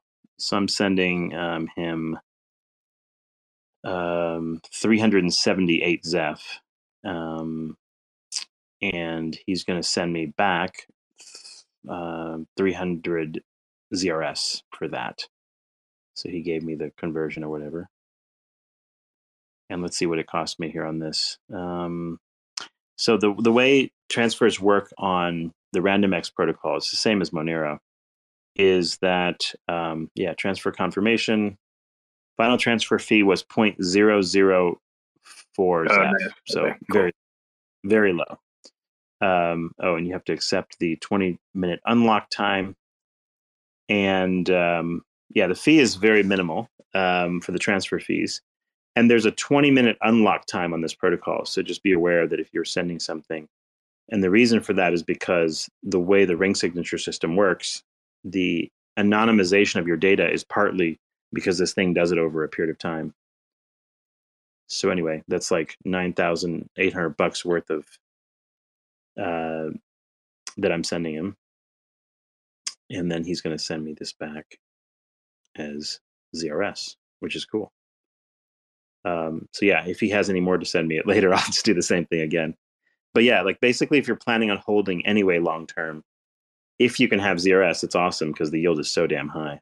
Like, uh, so like over a year, you'd expect like my uh, to really be probably 25% or more. And remember, like a lot of these transaction fees were accrued while the price was much lower and um, the the amount of users was much lower. So it may actually be quite lucrative over the next year as it gets busier. Is it possible to have. Zeph on on Kujira or something? Um, uh, I'm not sure. Well, there'd have to be a bridge issuer, right? Uh, That's the yeah, that's the issue because it would be really cool to have uh, ZSD and Zeph on Fuzion on the OTC app or something. Yeah, but it becomes just an issuance issue and like who does Right. this. This is why, like I was saying, CCIP. Like if I was going to build this from scratch today, it would be like incorporate CCIP in it because then, you know, then all you'd have to do is, um, uh, you know, Kujira could add it and then boom, now you have the access to it, no problem. And it's a canonical asset too at that point. Yeah, wrap, wrapping a awesome. privacy coin might get weird. Yeah, well, there's that. Well, the thing is, it's not so much you know it's pri- it's public once you leave the privacy layer. But here's the thing: let's say I made a Kujira wallet that was fresh. It's still private, right? At the end of the Yeah, day, yeah, like in a sure. way. So it's it's like at least identity private. It's not. Yeah, if you're smart enough not to send it to your main wallet. Yeah, yeah, yeah. So the thing is, like the privacy layer does help a lot in terms of. Um, so let me tell him I sent it. Going back to CCIP, wouldn't that be um, a, a a failure point though? Like, would, couldn't the government just go to Chainlink and be like, turn that shit off for for Zeph, and then everything dies? Yeah, like if everything ran on Chainlink, yeah, that would be for sure. Um, no, because the because the node networks are decentralized. They're not custodial in that sense. So anyone can issue anything theoretically. You just have to incorporate the protocol. So I, I think it's censorship resistant largely. I'm not 100 percent sure exactly, but like Yeah, but isn't I get the Link itself on a proof of stake? Like, isn't it on like a um, Ethereum type system or something, or mm, what is like the Link, like the CCIP, like the whole the whole like uh, Link system? Um no, it's not on Ethereum. Only the coin link is on Ethereum, but not the. I think that's where the tokens issue. That's Got about it. Okay. Well, then that makes But it better because I was gonna say if, if it, you'd think they would just go after, they could just kill it. If, same with DeFi. No, but that's the whole point. Like they have to make it unkillable, otherwise, how can you like load the stock market onto it or something, right? So yeah, there's you can't just like because you break composability if you break something like that. It'd be like you know, I don't know, arbitrarily blocking the internet or something. Yeah. I guess they do that now, but like I don't know. I'm not. s- Yeah, I'm not sure how the. Yeah, like what kind of regulatory attack surface and They shit could there they is. could say like if you're using chain, like say they like this is totally speculative, but like say they villainize Chainlink, they could say like any any app using Chainlink is not you know allowed in X places or something. But that's the same with anything. I, I'm just picturing. I'm just picturing Sergey and Do Kwon sharing exactly. a cell, a cell in Molda- Moldavia. Oh man, they would they would come up with some good apps if they got locked up together. That'd be that'd be bullish. like what or something yeah that'd be bullish yeah Link's been pretty safe though. They haven't really messed with Sergey at all, like in any of the lawsuits or anything. Like they haven't named them Yeah. once. And there's the like ETF thing, like that's a rumor. So I think they Yeah. they, they have some in.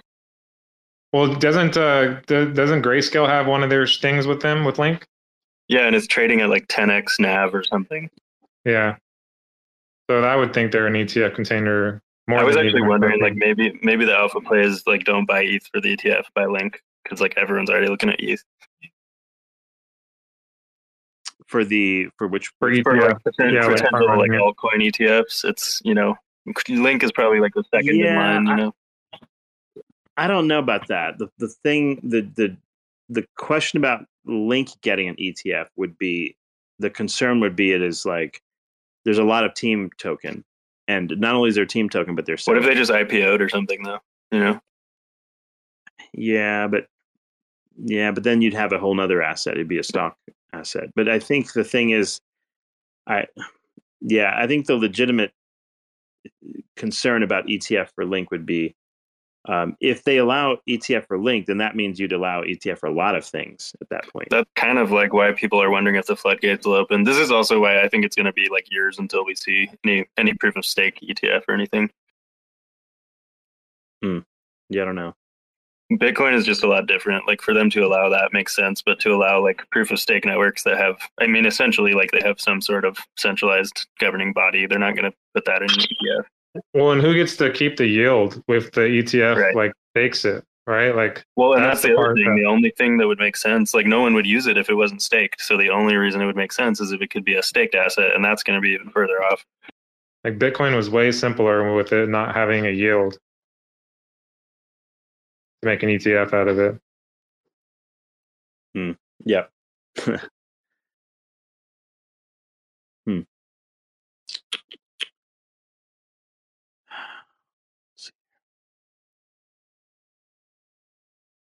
As usual, uh, uh, Sergey's dumping on us. It's like the link is 1963 now. So if anyone wants some, it's a little bit cheaper. They do make moment. money on those pumps. I guess they do. Okay. I'm just kidding. I, I don't know. No, even I- if well, it is them, it's okay for them to be well funded. I'm not actually complaining. Yeah, I'm not complaining too much about it. I'm just saying, like, it actually creates opportunity to pick up some theoretically. Um, if like, so that's a that's a plus side for some people, although it's a negative in terms of price velocity, maybe. Yeah, I have enough, so that's they can stop that now. Yeah, yeah, yeah. it's probably fine. Um, but anyway, let's see. Anything else interesting happening today? Um, mm, trying to see if like everything like BTC pulled back a little bit, so everything kind of like took a little bit of a dip. So, did you buy the 7950 as well? The Or the Yeah, the chip. Uh, yeah. you bought that one and the 7900, right? Which one did you like the the better between the two? Um, I bought so the I think for the well, so since the motherboard and all the other crap that you buy is basically the same, Yeah. for both Yep. chips, um, I think it's better to get the 7950. It's like when you include when you include the entire hash rate of the chip, and you look at the total cost, which the imagine the fixed costs are your motherboard and your memory and Yeah, whatever, yeah, yeah. right? It's the exact same Everything else way. is just a chip. so it, so yeah, it makes uh uh yeah it. So yeah, it makes more sense to sort of like get the more expensive one. I think It's like But, 30 uh, extra bucks right now. That's why I was getting ready to like buy another rig. Is that it? The seventy nine fifty is only thirty. I think right now I, I thought I saw it and I was looking at it last night, so it could have already sold on Amazon, but I thought I saw it for 410 for the 7950X. Mm, really? But like yeah, and then like the Um, 7900X was 387. Like prices have definitely come down from around Christmas time when they're, you know, $400 and 450 or whatever.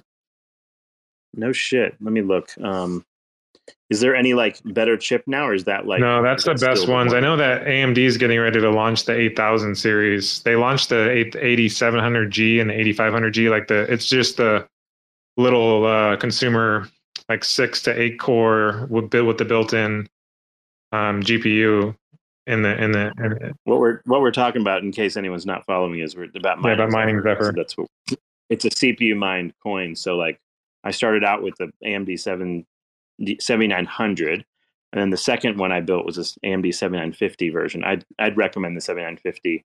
Basically DDR five RAM, with 6000 Yeah. megahertz That's what I was going to get to. and then you'd want to basically get not there's three tiers of motherboard usually like a low mid and high tier on the amd 5 motherboards and you'd want to get the mid tier Yeah, one whatever that is because the, the lowest ones the lowest ones don't have like proper like overclocking fucking bios so you're just basically wasting money that you want the mid I don't, know- I don't know what it is but it's it's, like like a- B650, or the, you can get an X670 would be that's overkill. Though. You don't need that, but I'm gonna I'm gonna Yeah. probably buy a game like a rig to game on as well. So that's what I'm looking at an X670 motherboard. Yeah, let me look at the Ryzen 7950 on Amazon here now. I'm curious. So it's the 7950X is what it's called. And um, I'm seeing it for like 550 here, which is like I think what I paid for it. I think. Um, I don't, I don't see it for cheaper unless you saw it somewhere. Like I said, it was last night. It could have already sold. Okay, maybe there was some singular one. Yeah, I don't know. It, it wasn't Maybe- Prime. I know that because it was saying that it wasn't going to get here until like the 26th. It wasn't. It wasn't open box or something. I don't know. I didn't look at it for too long. I just saw the price and was like, okay, I'm going to start thinking about that, and you know, mentally checked off to put it on my to-do list. So the I didn't calculate exactly how much money I spent on these two rigs, but like definitely both of them combined were less than 2000. I think maybe it was I don't know. Let's say it's I don't know, 1600 or something like that just on average between the two. I'm just guessing. It's something like that. I made some mistakes in buying some shit I should How much hash did you get on the 7950?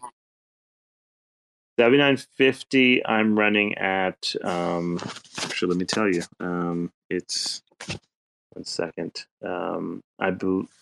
hold up a second Got to be in the 20s, I'm right? open my i haven't looked at this in a while so i didn't pay attention yeah it's like 22 23,000 hash Okay. something like that Cool, cool. Yeah it's pretty good and then the other one was doing like maybe 16,000 hash or something like that is is the other one um is the 7900 Are you still So using that old motherboard though, the one that you can't overclock on? I am. Yes, I didn't change it. I felt like you know why bother at this Yeah. point? Because if I'm going to buy something else, I might as well just buy one whole another rig. Why mess around swapping shit around? So I didn't bother.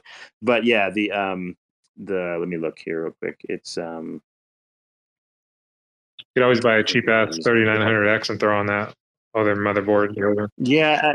I, I, I'm wondering about maybe getting another rig. So I was going to point out real quick. Um, I was going to pull up the stats on how much Zephyr I mine for people in case they care.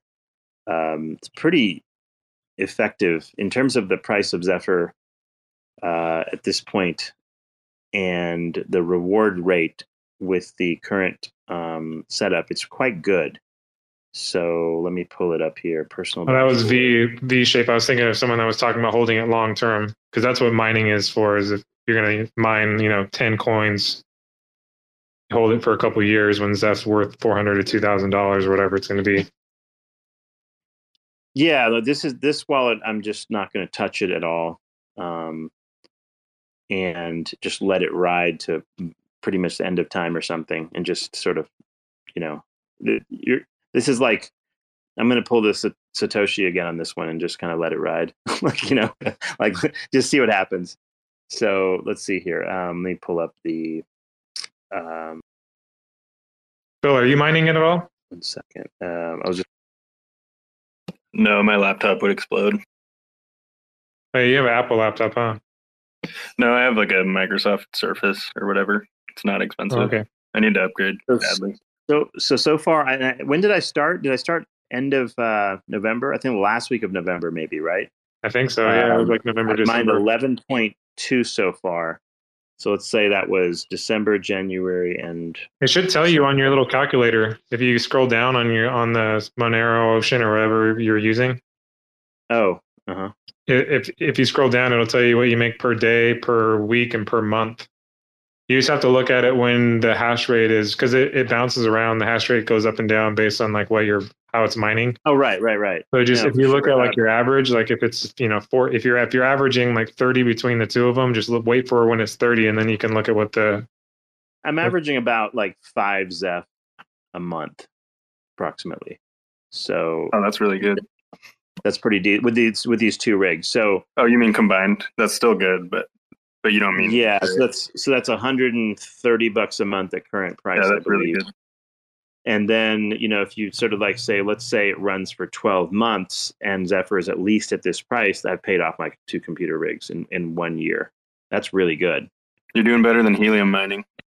yeah, Yeah. exactly. So, no, Zeph mining is, it makes perfect sense. I mean, the, especially if you're this early, I don't know if it's going to be this straightforward like two years from now or what, but currently it'll pay for my computer at least in a year. Now, the power requirements of this is basically nominal. And I get the indirect effect of it's warming in my house anyway. So I'm not really wasting any power at this moment. That's the other So- reason I'm not going to do it is because I live in a warm climate and it just wouldn't make sense for like nine months out of the year. yeah, probably not. when uh when it, when this was a lot greener and not a lot of people were on the network, used to be able to mine what's called solo, where Mhm. you're actually trying to find the block. And because right now we're doing what's called PPS or pay per share, where it's just a big group of miners that are finding whoever finds a block, they just distribute it amongst everybody equally. But when you're mining solo, you get to keep the entire block reward.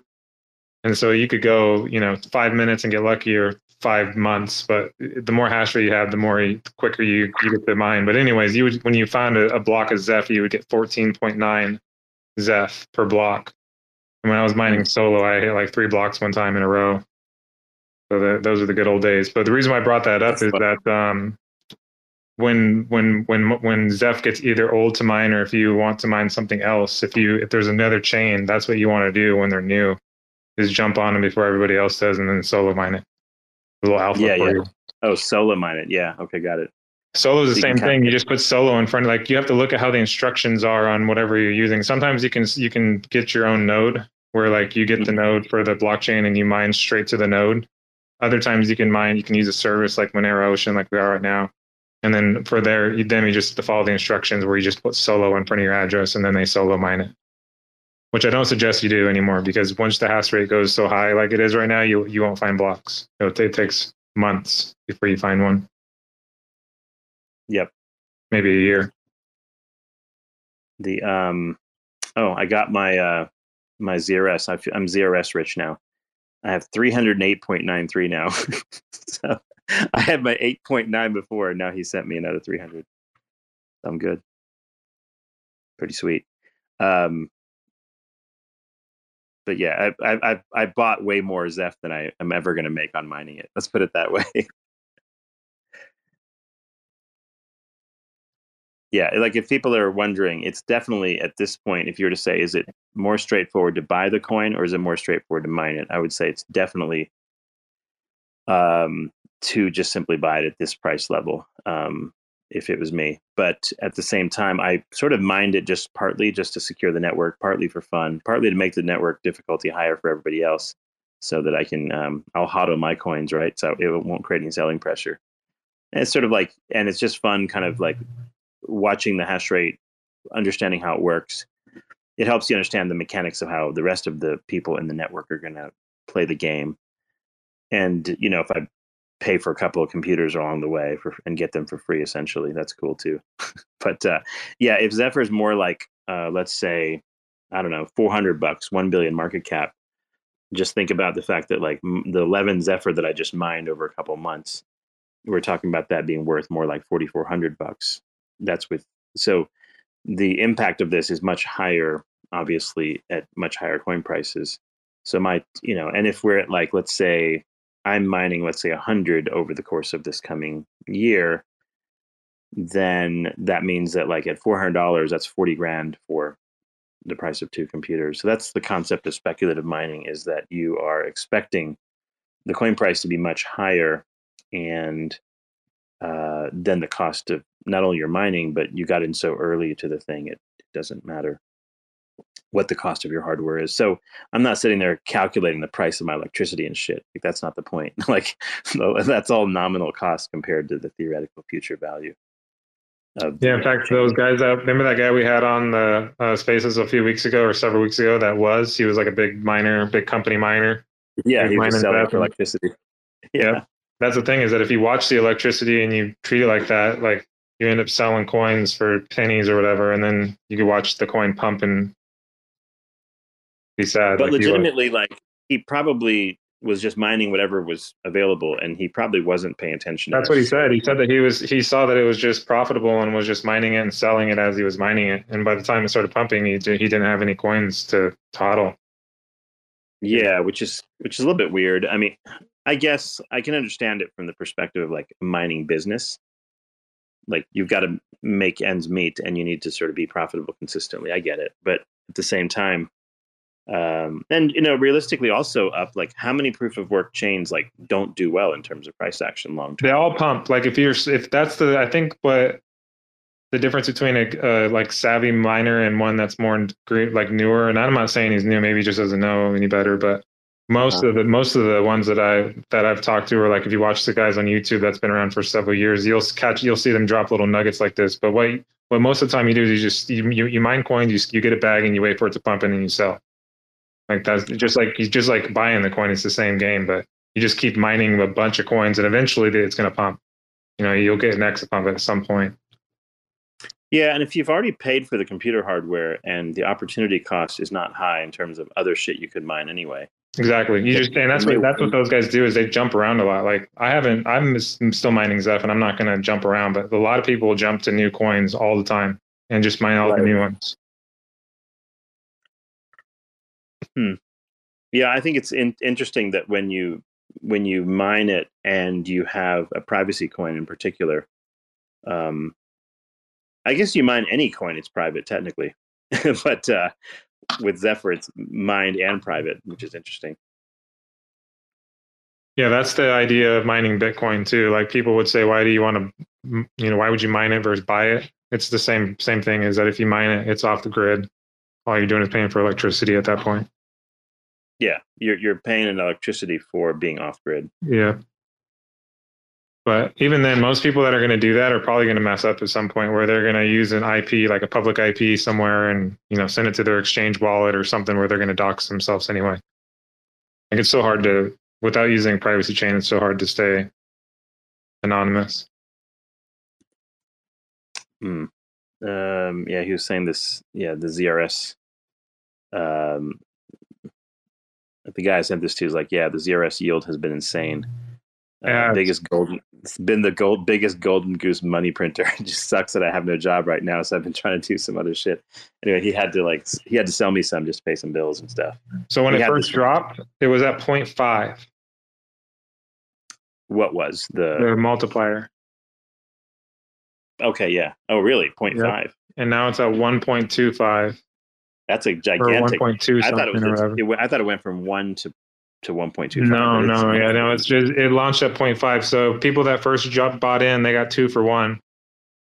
Oh wow, shit! No kidding. Yeah, it was. It was. Uh, so I didn't get a chance. It was like I don't want to dox myself with time zones, but it, for me, it was in the middle of the night, like literally. And I just mm-hmm. passed out on the couch and didn't set an alarm and woke up and looked at the history, and it only lasted like ten minutes. That's funny. No, yeah, the like you pretty much have to be in really, really early Discord groups and stuff to know all this sort of alpha for these things. There's just no other way. And you know, that's time I'm definitely not willing to commit. I just don't enjoy doing that nonstop. Like, I don't know. Do you like to go into all these Discord groups and figure this out, or what? Like, no, it gets tiring. And there's, it's if you're not very savvy too, you can get find yourself in precarious situations, like talking to the wrong people find yourself oh, on the Discord server. The the the help the help ticket servers are funny. Those are the ones that scam everybody. yeah. Yeah, well, I, I, mean, assuming you're you, you you've been around Discord long enough not to be scammed by stupid shit. Yeah, yeah, yeah. But yeah, but once you're starting to trade with people in chat rooms, OTC and stuff, and you don't really know anything about them or you've never interacted with them, that gets dicey fast. Yeah, you know who's big into that is um uh, you don't know him, but it's it's a it's a guy that's in my Discord server. But they did all that with with Carlson and Pyron uh-huh. and all those where they were doing OTC, which I don't. I mean, I would do it if you know the party, but how do you get to know somebody like that? You know, that's weird. I guess, I guess you, really jump don't. off the cliff at some point with them. Yeah, and there's no swapping wallets for these things either. Where you know how like in a video game, you know, I want to trade my sword and you want to give me 500 gold we both click accept after the sword and the gold. Yeah, it goes in like an escrow wallet, and there, escrow, there, yeah. I had um like in when when when I was a miner group for Kadena, we we had a guy that was a trusted escrow person where he at one point had like over five hundred thousand dollars in money and like left, you know, like stole it. So like it's even those people that you know you never know when they're just going to walk away. Even the even the escrows can be ghetto. Yeah. If the amount gets big enough, they're like, "Fuck it." I'm yeah. I'm That guy ended up taking all like he had it all, I guess, on KuCoin, and he ended up like buying a bunch of crypto, and it like went to zero pretty much. And then he made an excuse about how he lost his phone and yada yada yada. But Oh yeah, there's always Right. some excuse. Um, oh, by the way, you had mentioned um, a coin earlier. Um, I think it was you that mentioned it. It was um, XRT, right? XRT, no. But I I mentioned a coin on Twitter or an X about it was EMC Edge um Edge Oh. EMC, yeah. Someone else said something about XRT, something called Robonomics, and how it might be an interesting related to this AI narrative thing. It's like an Internet of Things type of, you know, whatever coin. But it's actually on Kraken, which was interesting. I don't know if it's Oh, that is interesting. What's it called? XRT? XRT, Robonomics, first open source platform, Internet of Things applications powered by ETH and Polkadot, which you can use to connect your robot as a service for end users or digital markets. No idea how that shit works, but the point is, like, it's just one of these kind of narrative play type of things, and I believe its market cap was like minuscule. It's like, let me pull it up here. It is um, the Robonomics Network. Sounds like some nonsense, but um, yeah, it uh, has been around a bit since like 2021, and it had prices in the 70 bucks range or more. Um, I don't know where the top Probably got a lot of bag holders in, right?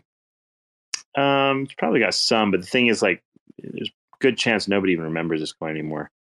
Um, but anyway, uh, it has like a market cap of 13 mil, FDV of 72 mil apparently, um, and trading volume in 24 hours has been about 3.2. That's a lot, actually. Um, so there's definitely some coins changing hands here at these levels, and um, it's like it's up a bit. So it's got its first sort of it's gotten its like first second pump of the season. It had a little bit in February um, where it went about this price, and now it's back to that. So it's basically retesting a high from January. Let's put it that way. So it chart looks fine. I was like, huh, this is interesting. So I put it on my um, watch list on Kraken, thinking that maybe I'll get some. Um, contract is on Ethereum, so it's a ETH based coin. It could be pure bullshit. I'm not really sure. Like, I'm not, I have no idea. Someone mentioned it. Hey, you might want to look at this. It's like the price is low, and maybe it will pump purely on AI, AI, AI narrative kind of bullshit. Um, but yeah, I don't know how. Don't know the first thing about this thing. To be I. Bruce would have. Uh, But you know, the thing is, if Kraken listed it though, it's probably not pure nonsense, and it's ranked like 1168 in terms of market cap rank. yeah, that's uh, that makes sense. to them being around from 2021 with the, them being on Kraken. Yeah, they're they've been around since tw- this has been around since 2019 actually. Oh, really? So it's a, it's it's been a it's been a bit, yeah. So it hasn't gone as like How much of the supply is out? Um it's the it says um circulating supply 1. 1 million 700,000 total supply 9 million 200. So I don't even know where the fucking rest of it is like I have no idea what, what's going on with this thing Uh-huh. because that's a lot of supply considering how long this is Yeah. Maybe it's like a Bitcoin where it's like 100 years or something. but it, again it's like where is this available it's on i believe They went up 75% in one day. yeah so it's probably relatively illiquid and And that was after Uh, it was actually it went up more, Cephii, because it was up to nine bucks or 10 bucks. Mm-hmm. it's dropped back down now to like 784 but the thing is it's uh Shit. It was, on uniswap it's on kraken and polkaswap that's it yeah, like you said, so probably relatively yeah probably relatively a liquid, but kraken usually solves that problem if you use it like you, you won't have problems with liquidity there Did you see what the all time So- low is? um the all-time low it is It's uh eight zeros and then three nine nine nine.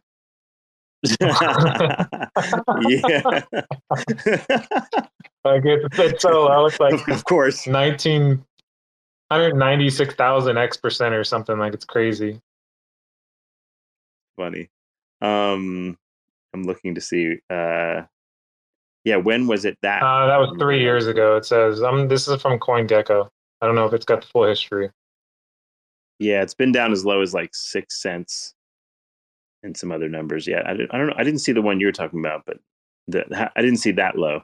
It could be a just a Mm, bad. low. Oh yeah, It could just be a bad like point. bad stat or something. I don't know. It could be a bad stat. It says yeah, point zero eight. Sometimes it's like right. one scam wick and they mark that as a low. Yeah, it says it says point zero with a subscript eight. I think that means fuck is eight zeros, like eight e, like that. I think that's what that means. Oh, okay, okay. That's why I said eight zeros. I wonder what that meant. Someone put in a That's penny and made a million dollars. From the all-time low, we're up.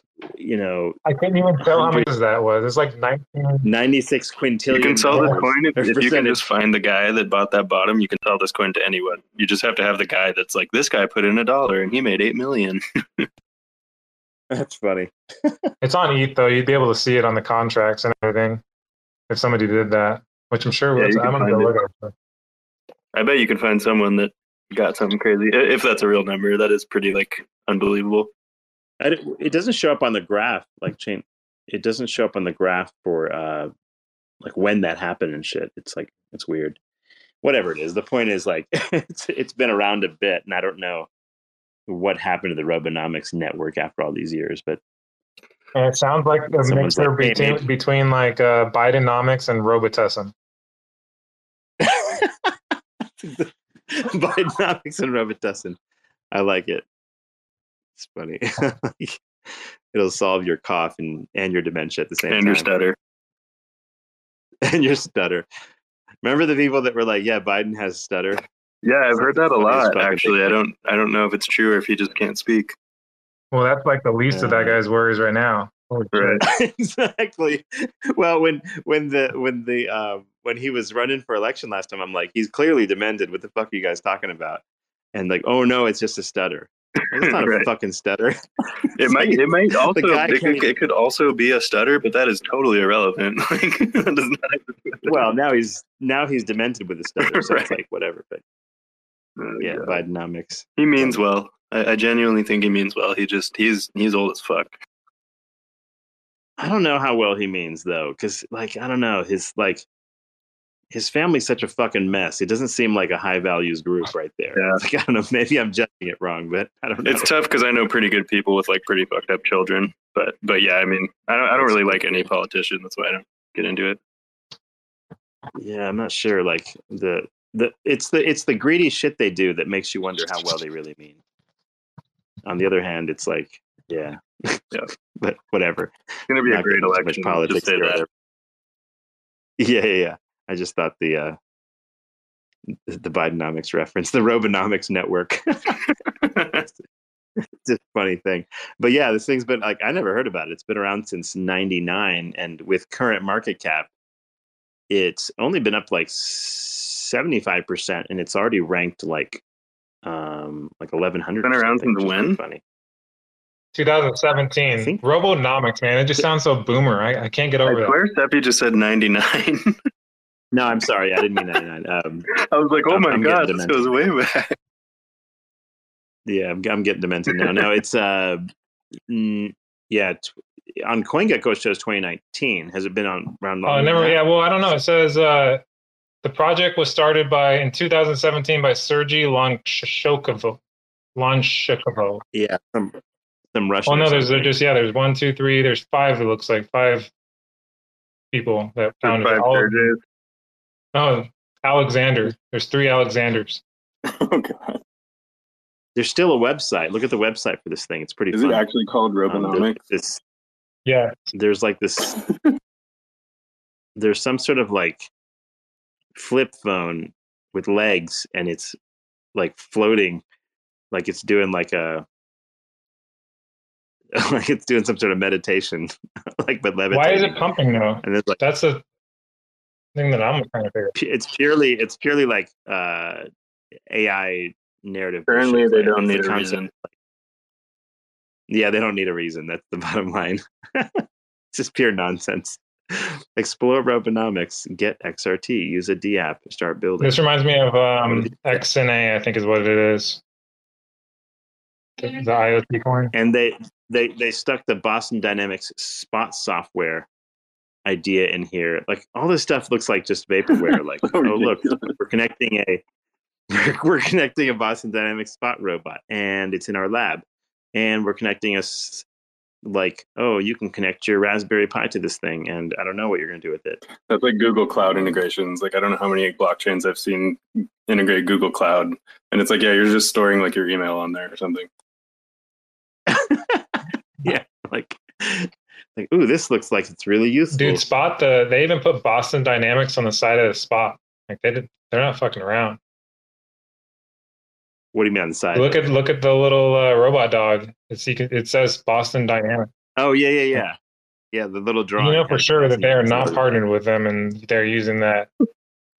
Oh no no no! That, that it's like they said here. We've got Boston Dynamics software. We're excited to introduce you to the Spot SDK educational program.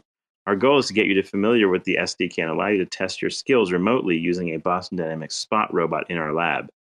So what they're going to do is they're going to have this robot in their facility, and then you can send it commands and make it like dance and shit. But you have to send them money also. Do you really? I don't know. I'm, I'm just Maybe have to- assuming. So I mean, you have to. Yeah, you have to pay for this shit in tokens. Probably. I mean, usually they Yeah. want to make money somehow. So that's the utility here. Like you can, in a lab somewhere, you can make the spot robot dance. Honestly, that's pretty good utility. And I'm not even Dude, joking. that would Like, that would move so hard if you could actually like like if it could be like live streamed or something. yeah, like a like a like a ETH gas thing where it just keeps going up in cost for whoever has the highest bid. It does what you want it to do.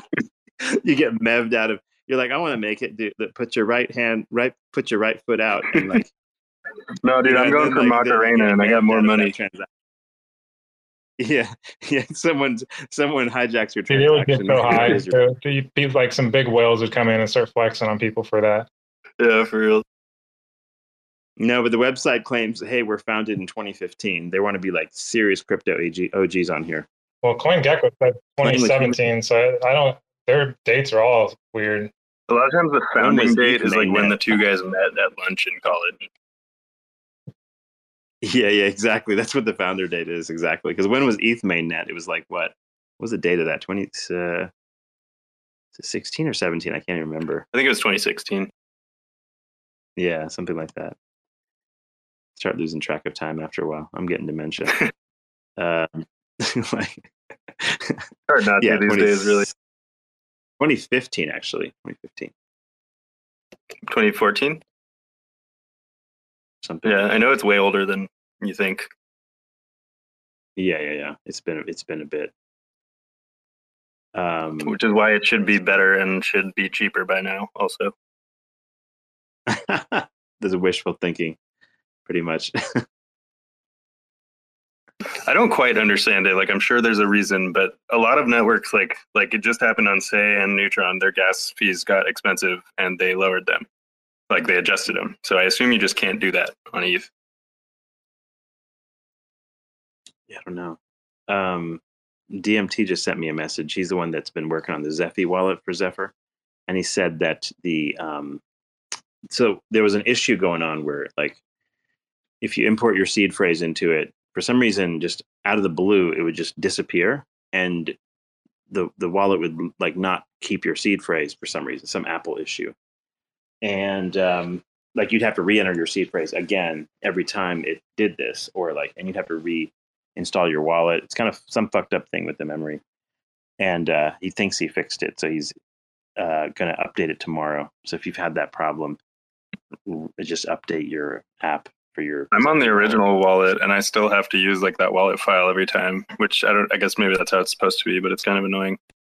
The yes, the the web wallet uh, is designed where you do in fact have to use the the the file every time. If you use the downloadable one, you do not. Right. Okay. Yeah, because the the reason is because like if you didn't have that file, that would imply that the information's held in your browser somewhere. You don't want that. Right. But the file is like the more secure way to. I guess the most secure way would probably be like put it on a flash drive and delete it off your computer. Yeah, exactly. That's what I was going to recommend is put it on a flash drive, and then put a really really strong password on it because the encryptions is like military um, grade, so you don't have to worry about that. The password though can be cracked if you do an easy one. Right. Yeah. I guess. Mhm. Yeah. Especially with the file on your computer, I guess that's a risk, kind of. Yeah, you don't want that. Because if you have it on a flash Hmm. drive, you just put it in your computer when you use it, and then it's air gapped when you're not. Yeah. yeah, that's actually pretty cool. That that feels more secure.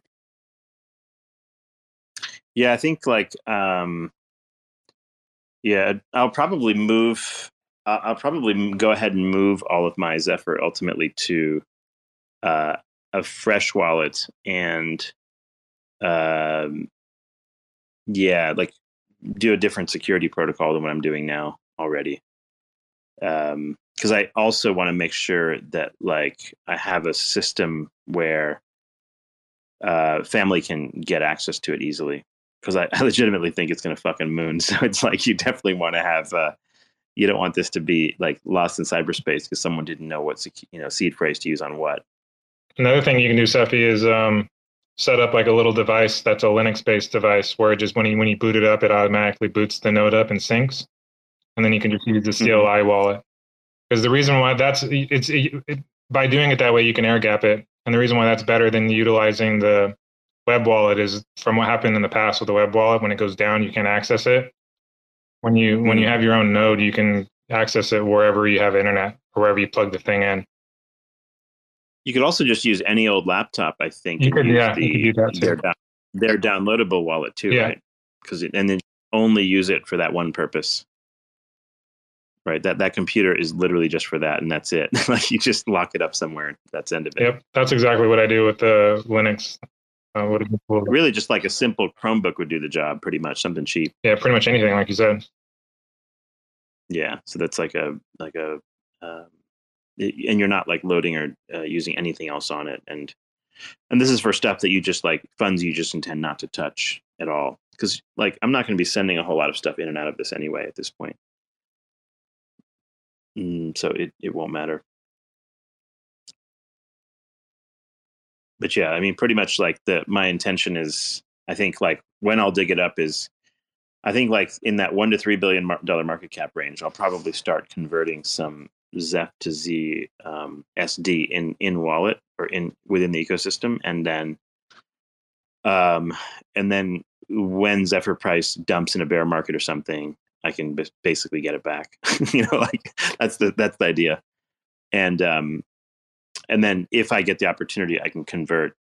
Um, if the window opens where you can convert ZSD over to um, Zeph and then ZRS, I'll do that if that if that chance happens. That's the idea. But anyway, it, it's got a much better flywheel mechanism than Monero does. You know, that's something that we could we should talk to uh, DMT about. Is that uh, currently, if you look inside the way that their their commands are and their in like their code, you have to swap from ZRS to Zeph and then from Zeph to ZSD. So if you wanted to swap from ZSD to ZRS, it's actually two transactions.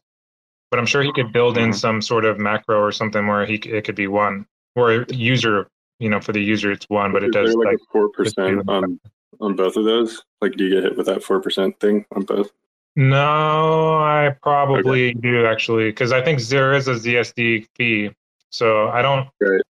I know that there's a fee to get uh, to go from ZRS to Zeph, but I don't know if there's a fee to go from Zeph to ZRS. I've always been so excited, you know. Well, but there, Zep but to there is a fee to go to much. ZSD, right? So if you want to go from ZRS to ZSD, you have two fees.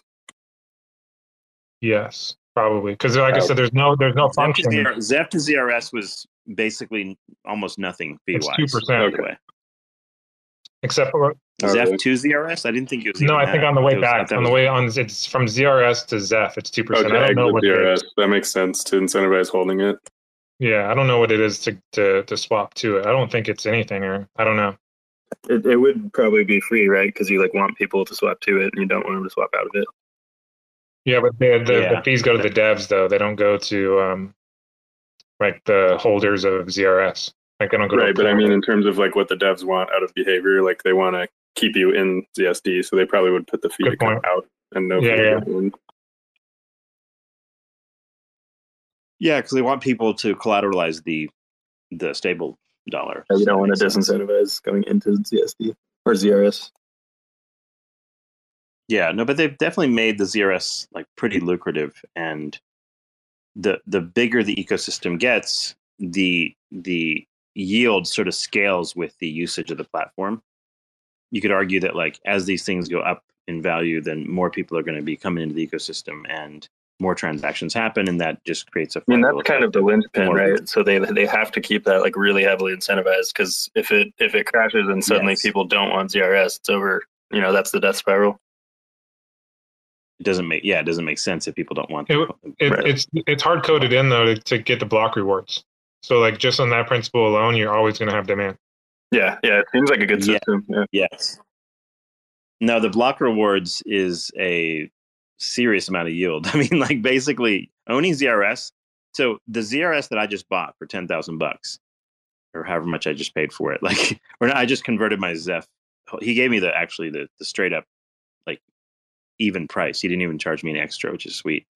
So I got the ZRS just now, and so like, would it have been better to have acquired the ZRS, or would it have required to be? Does it make sense to buy like ten thousand dollars worth of mining equipment? So that'd be like, let's say, twelve miners or something. This actually is better than owning the mining equipment. Yeah, So that's how far, that's how good because you don't have to deal with the equipment. I don't. Yeah, I don't have to deal with shit. It's just sitting there, and it's just uh, uh, like I don't have to deal with anything. It's just literally sitting in your wallet, and um, in the background in cyberspace, it's making you this yield that kind of, you know, you could let it sit there for a decade and just ignore it. Yeah, but the mining the mining rate was way higher. If you're getting two and a half a month per machine and you paid like eight hundred each, that's really good. yeah, the mining rate was fine as well. Yeah, both both are good. But yeah, it's almost like owning ZRS is almost like owning being a miner in some sense because you're getting mining yield. That would be a Pretty fun cool. comparison. Is just put you know buy a thousand dollar miner and put a thousand in ZRS and see which one wins. Yeah, yeah.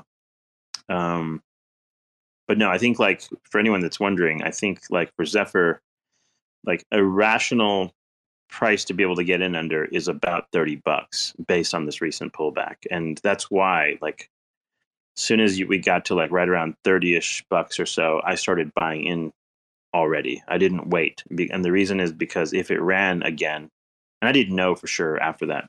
So it went to 52 bucks. It pulled back to like sat at about 30 for a bit, then 23, then 19, then 15, then 10. Like I didn't know exactly when uh, that was that how far that down was going to go, but I decided that like at 30 and below, I was going to go ahead and start buying. And the reason for that is that um, by the time I figured out a little bit more about the ecosystem, I was like, wait a minute, this thing's going to run to a lot. And I didn't want, it was legitimate FOMO. It's like, I just didn't want, it didn't matter if I had to be in the red for a while. I was like, I'm going to own this. And, um, and on the way down, I picked up more. So I think my average probably is sitting at around maybe 17 to 20. I have to, I have to calculate it. I haven't looked but um, it's because I got some at the very beginning at like six bucks, or or I think six, yeah, something like that. And then I bought a lot more along the way, so I think my average might be twenty or so. So I'm in the green for sure at twenty five dollars F. But um, at the same time, it's like um, I think anything below thirty was for me a comfortable area to pick some up. And then um, yeah, the the probability of something like this going to billion dollar market cap in my head it's like almost a foregone conclusion. And i think the market agrees with me because the if you look at the hash rate um, and you look at the hash rate relative to other mined coins it's one of the more popular coins to mine isn't it? Up is there a dashboard you use for that by the way? Up as far as like like where do you go to see like what are the most popular mine coins or whatever I don't uh I don't know where they find this at, but there somebody just posted for Hive OS, the you know the software we use for the OS. Uh-huh. Um, yeah Zeph is the number one mine coin in Hive OS, so I know that, but that doesn't tell you um, of all all proof of work. I, I think you could probably find that on either minerstat.com or whattomine.com. One of those like um, you know miner crypto miner aggregators. just for reference, um, with the price drop of Monero, um, which is also on RandomX, RandomX's um, uh, hash rate currently is 2.23 gigahash per second. Zephyr is now at 2.03. like so, and and Zephyr is now at a market cap that is a fraction of uh, Monero. So I think the odds are high that. Um, well, the simple answer is a lot of people are paying attention, and that's attention is the most expensive thing in crypto in some ways. So I think with a strong hash rate, strong attention, you know, probability for good upside here is still really good. I don't know why there's Um, people still mining uh, Monero at all, to be honest with you. And because even if you want to like have Monero, you could mine Zep and Mhm. sell it for Monero and get more. Like the reason, like Monero is getting ready to to have to go on, I think, on tail emissions if they're not already on it.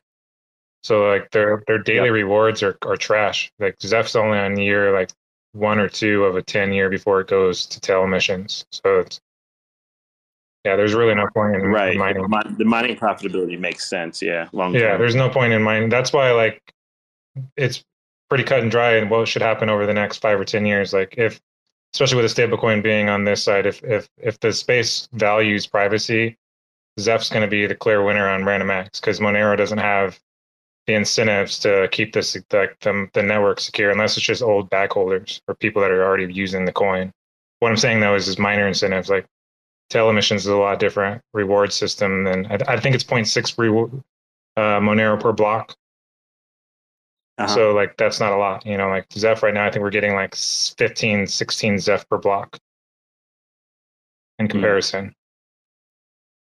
Yeah, and and like it seems like the the hash rate probably if we have one more bump in Zephyr's price, um, if you if you stay sustained above fifty bucks, for sure hash rate for Zephyr is going to be sustained above. Monero. Well, and like I just said, with their with the way the reward system works, it, because they're getting dinged so bad with Binance and their price is falling. Like if you're a miner and you're paying attention, you should be mm-hmm. hopping. Like there's no reason to be over there because you're not only are you not getting less per coin, but now you're getting less dollars per Monero because Right. price is falling. I think the reason why price is falling too is that they're, from what I understand, is that they they their their hot wallet's gone and they don't have they're not they're not replenishing it. They just paused all withdrawals and they're telling everybody to sell or or you lose your money oh, really? Binance. Yeah, They, they can't actually. You can't withdraw from they, I, I don't sell. know when they turned it off, but they turned off withdrawals at some point, which tells everybody that they like were selling paper, you know, paper coins. They didn't. They ran out of coins basically, because I don't know why else they wouldn't. They they would turn off withdrawals, unless you don't have the coins. I'm speculating though. Interesting. Yeah, I mean, like, I, I just posted today that XMR was down to like 112 bucks or something. Yeah, that's why it was dropping. It's because people have they have like a couple it, today in the next couple hours. Binance is turning it off, where you won't be able to trade it at all or do anything with it. Oh, really? Okay. I might send some more cash over to Kraken to kind of take advantage of this, like buy the blood sort of thing. Yeah, Um, interesting. Okay. Because the price right now is like pretty much what it was in June of 2022. So if you want to buy something with a rect chart, that's it right there. how much is it right now? So Like I tend to 110, buy 112. It's like 115 at the moment, but yeah, it was 112 this morning. Actually, I I kind of tweeted about it and it's like, get this, the market cap's about two billion now, so it's actually with 95 million trading volume at the moment. Um, so yeah, it's like the parity between this and Zephyr are going to like be close fast here. Um, and I, I just don't know how many people within the Monero community necessarily even aware that Zeph exists, though. That's the thing. It's probably a small fraction, I would imagine, of like the full number of people that use XMR. How many of those actually know? About Well, it's Zeph? probably a lot like Even- uh, Bitcoin Cash and BSV, where you got the maxis that just are telling you know they won't even listen. They just think that it's trash because it's a you know a, a fork. Yeah, there's definitely a lot of people that have that tribalism. Now, Of course, they're they're worried about their bag. Well, exactly. That's what I mean. Exactly. Yeah. Because I've I've brought it up to several people like Vanessa or other influencers, and they don't even they won't even like acknowledge you or even talk to you about it. Yeah, Vanessa. I didn't realize Vanessa was that hardcore into the. uh Like she, she definitely likes the the the Monero um, libertarian philosophy. I get it, I really do. But if you did, why wouldn't you like Zeph even more? Then it's kind of Yeah. I don't know. it's- Yeah. I don't know, except for that, like before we get too euphoric about it, the reality is like with Zephyr, we definitely need to have um, like upgraded oracles for that for sure. So there is that risk. I haven't looked into that We for a while. I need to talk to people and see if there's any work being done on that front. yeah, they've been added. I don't know what the late uh, like they haven't posted like what the details are. In fact, I don't even know if it's they should post anything. Honestly, um, you don't want anything to re- relate to like attack vectors of any kind with timing or any of that. They should. No, you don't want to be like of Do this shit Kwon quiet. and tell everybody when you're planning on doing everything. exactly. Whoops. Um, so yeah, we like. I think doing this all in pure secret makes. Yeah, that sense. totally But- does. Oh hey, what what you been up to, man? Did you say Wando, Cephii? Yeah, what you up Uh, to? my bad. Yo, uh, I'm making a tea. I got back from, uh, honestly, you know Ari Juels, Cephii? Uh huh. Yeah, yeah, Yeah, he, yeah. he published a book and it was his, it was like a private launch event in New York.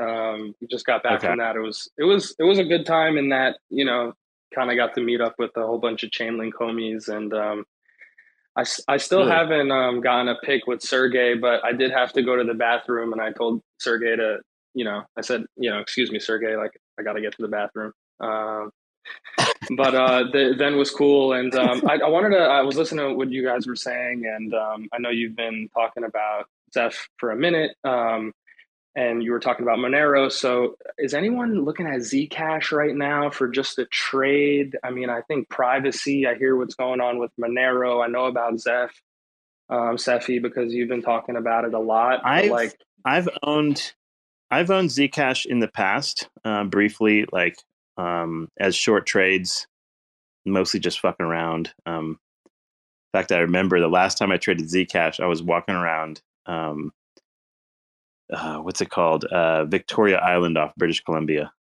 uh, or Vancouver Island. I'm sorry, off British Columbia.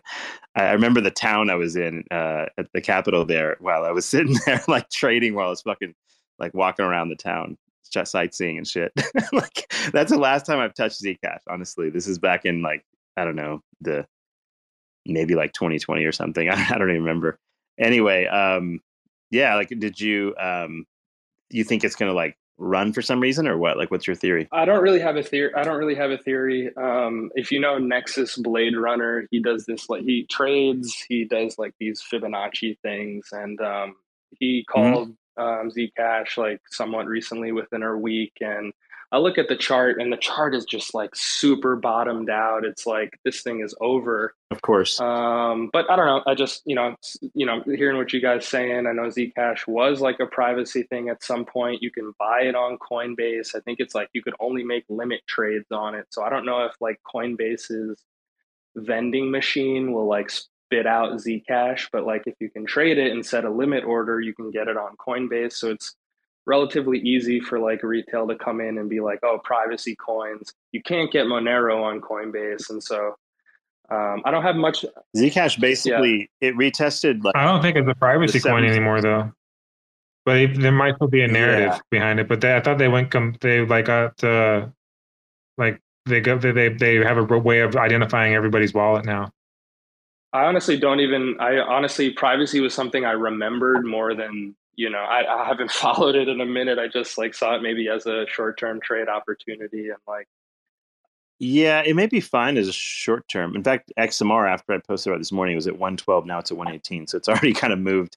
But like, um, yeah, like the the um, yeah, it could be a decent trade. But the thing is, like, here's the thing: like, let's say if you were to pick between this and say just simply Litecoin, which is also like red at its bottom pretty much, the question becomes like, of those two things at this moment, which one would I rather be a bag holder in?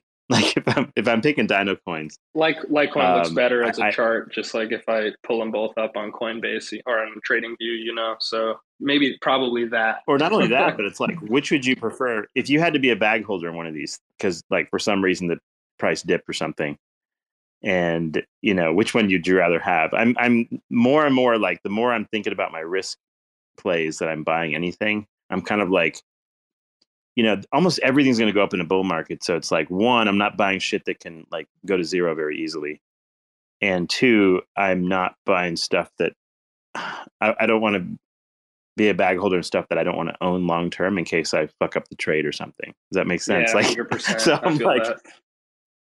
so it's like that's why like such a large part of my bag is in Chainlink, for example, for this very reason. Because it's like on the one hand, the odds it's going to go to zero are low, in that like the token is not at risk. It's you know that's not a, there's no there's no technical risk to the token, and B at the most there's like execution risk or something happens bad to the founder or something and then the coin price dumps or something weird like that but outside of that you know to me it's like a relatively low risk thing where i can put pretty good size bag into if you're talking about like trading like a zcash and this and that i think i could do it but the thing is like it's going to be for small amounts of money and now i'm just piddling around and i don't know if it's worth wasting the time but i don't know uh, but you're right like off the bottom of its chart because it was retested. It's uh, it's low from previous whatever low. It, it looked pretty good, Yeah, but just as a trade, just as a trade, of course, you know. yeah. So, Monero looked like a cup and handle for the longest time, and then what? Like in the past month or week, it like absolutely sold off like crazy. So,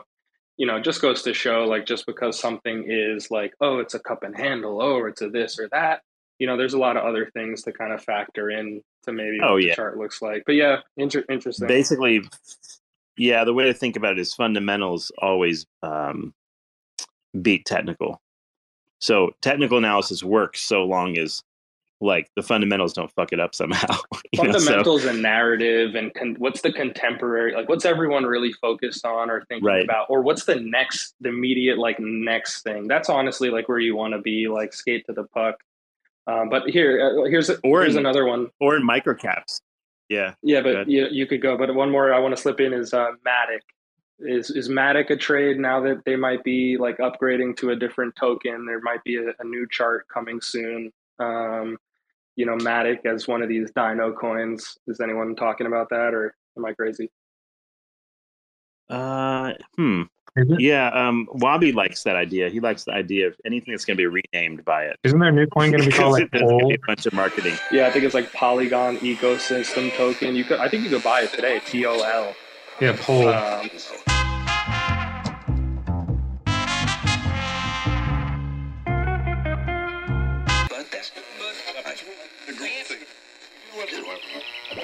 there's this principle in like Taoism. There's this principle in like Taoism where it's like the more you fight something, the more like the opposite of what you want, like just inevitably kind of starts to happen.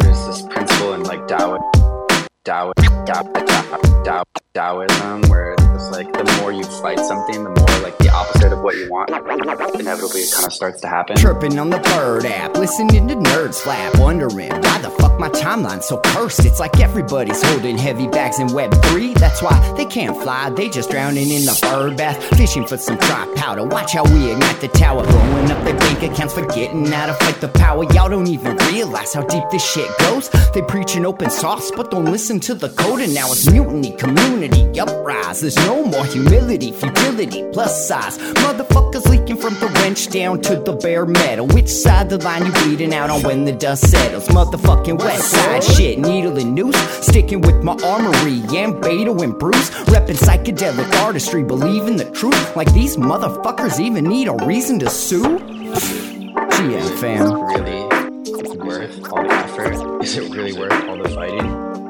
Really worth all the drama? And the answer, I think, is a clear no.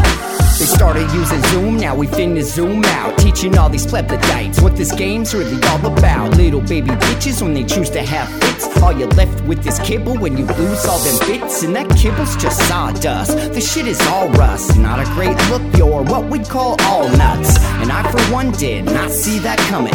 Cracking open books, yo, that's a lot of money. Meanwhile, over here, rewiring features, more critical thinking, huh? less knee jerk, more evolution, less shit shitcoin preachers pretending to be teachers. Y'all just predatory leeches. I mean, please, just look at the track record. A bunch of VC rap fucks sucking up the cheddar. The recipe is two steps, rinse and repeat. Now we all in your butts and we bring in receipts.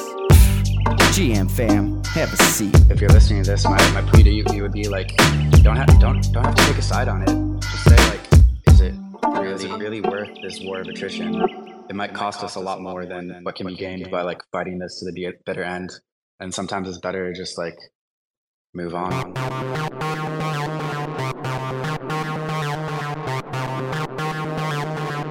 TerraSpaces.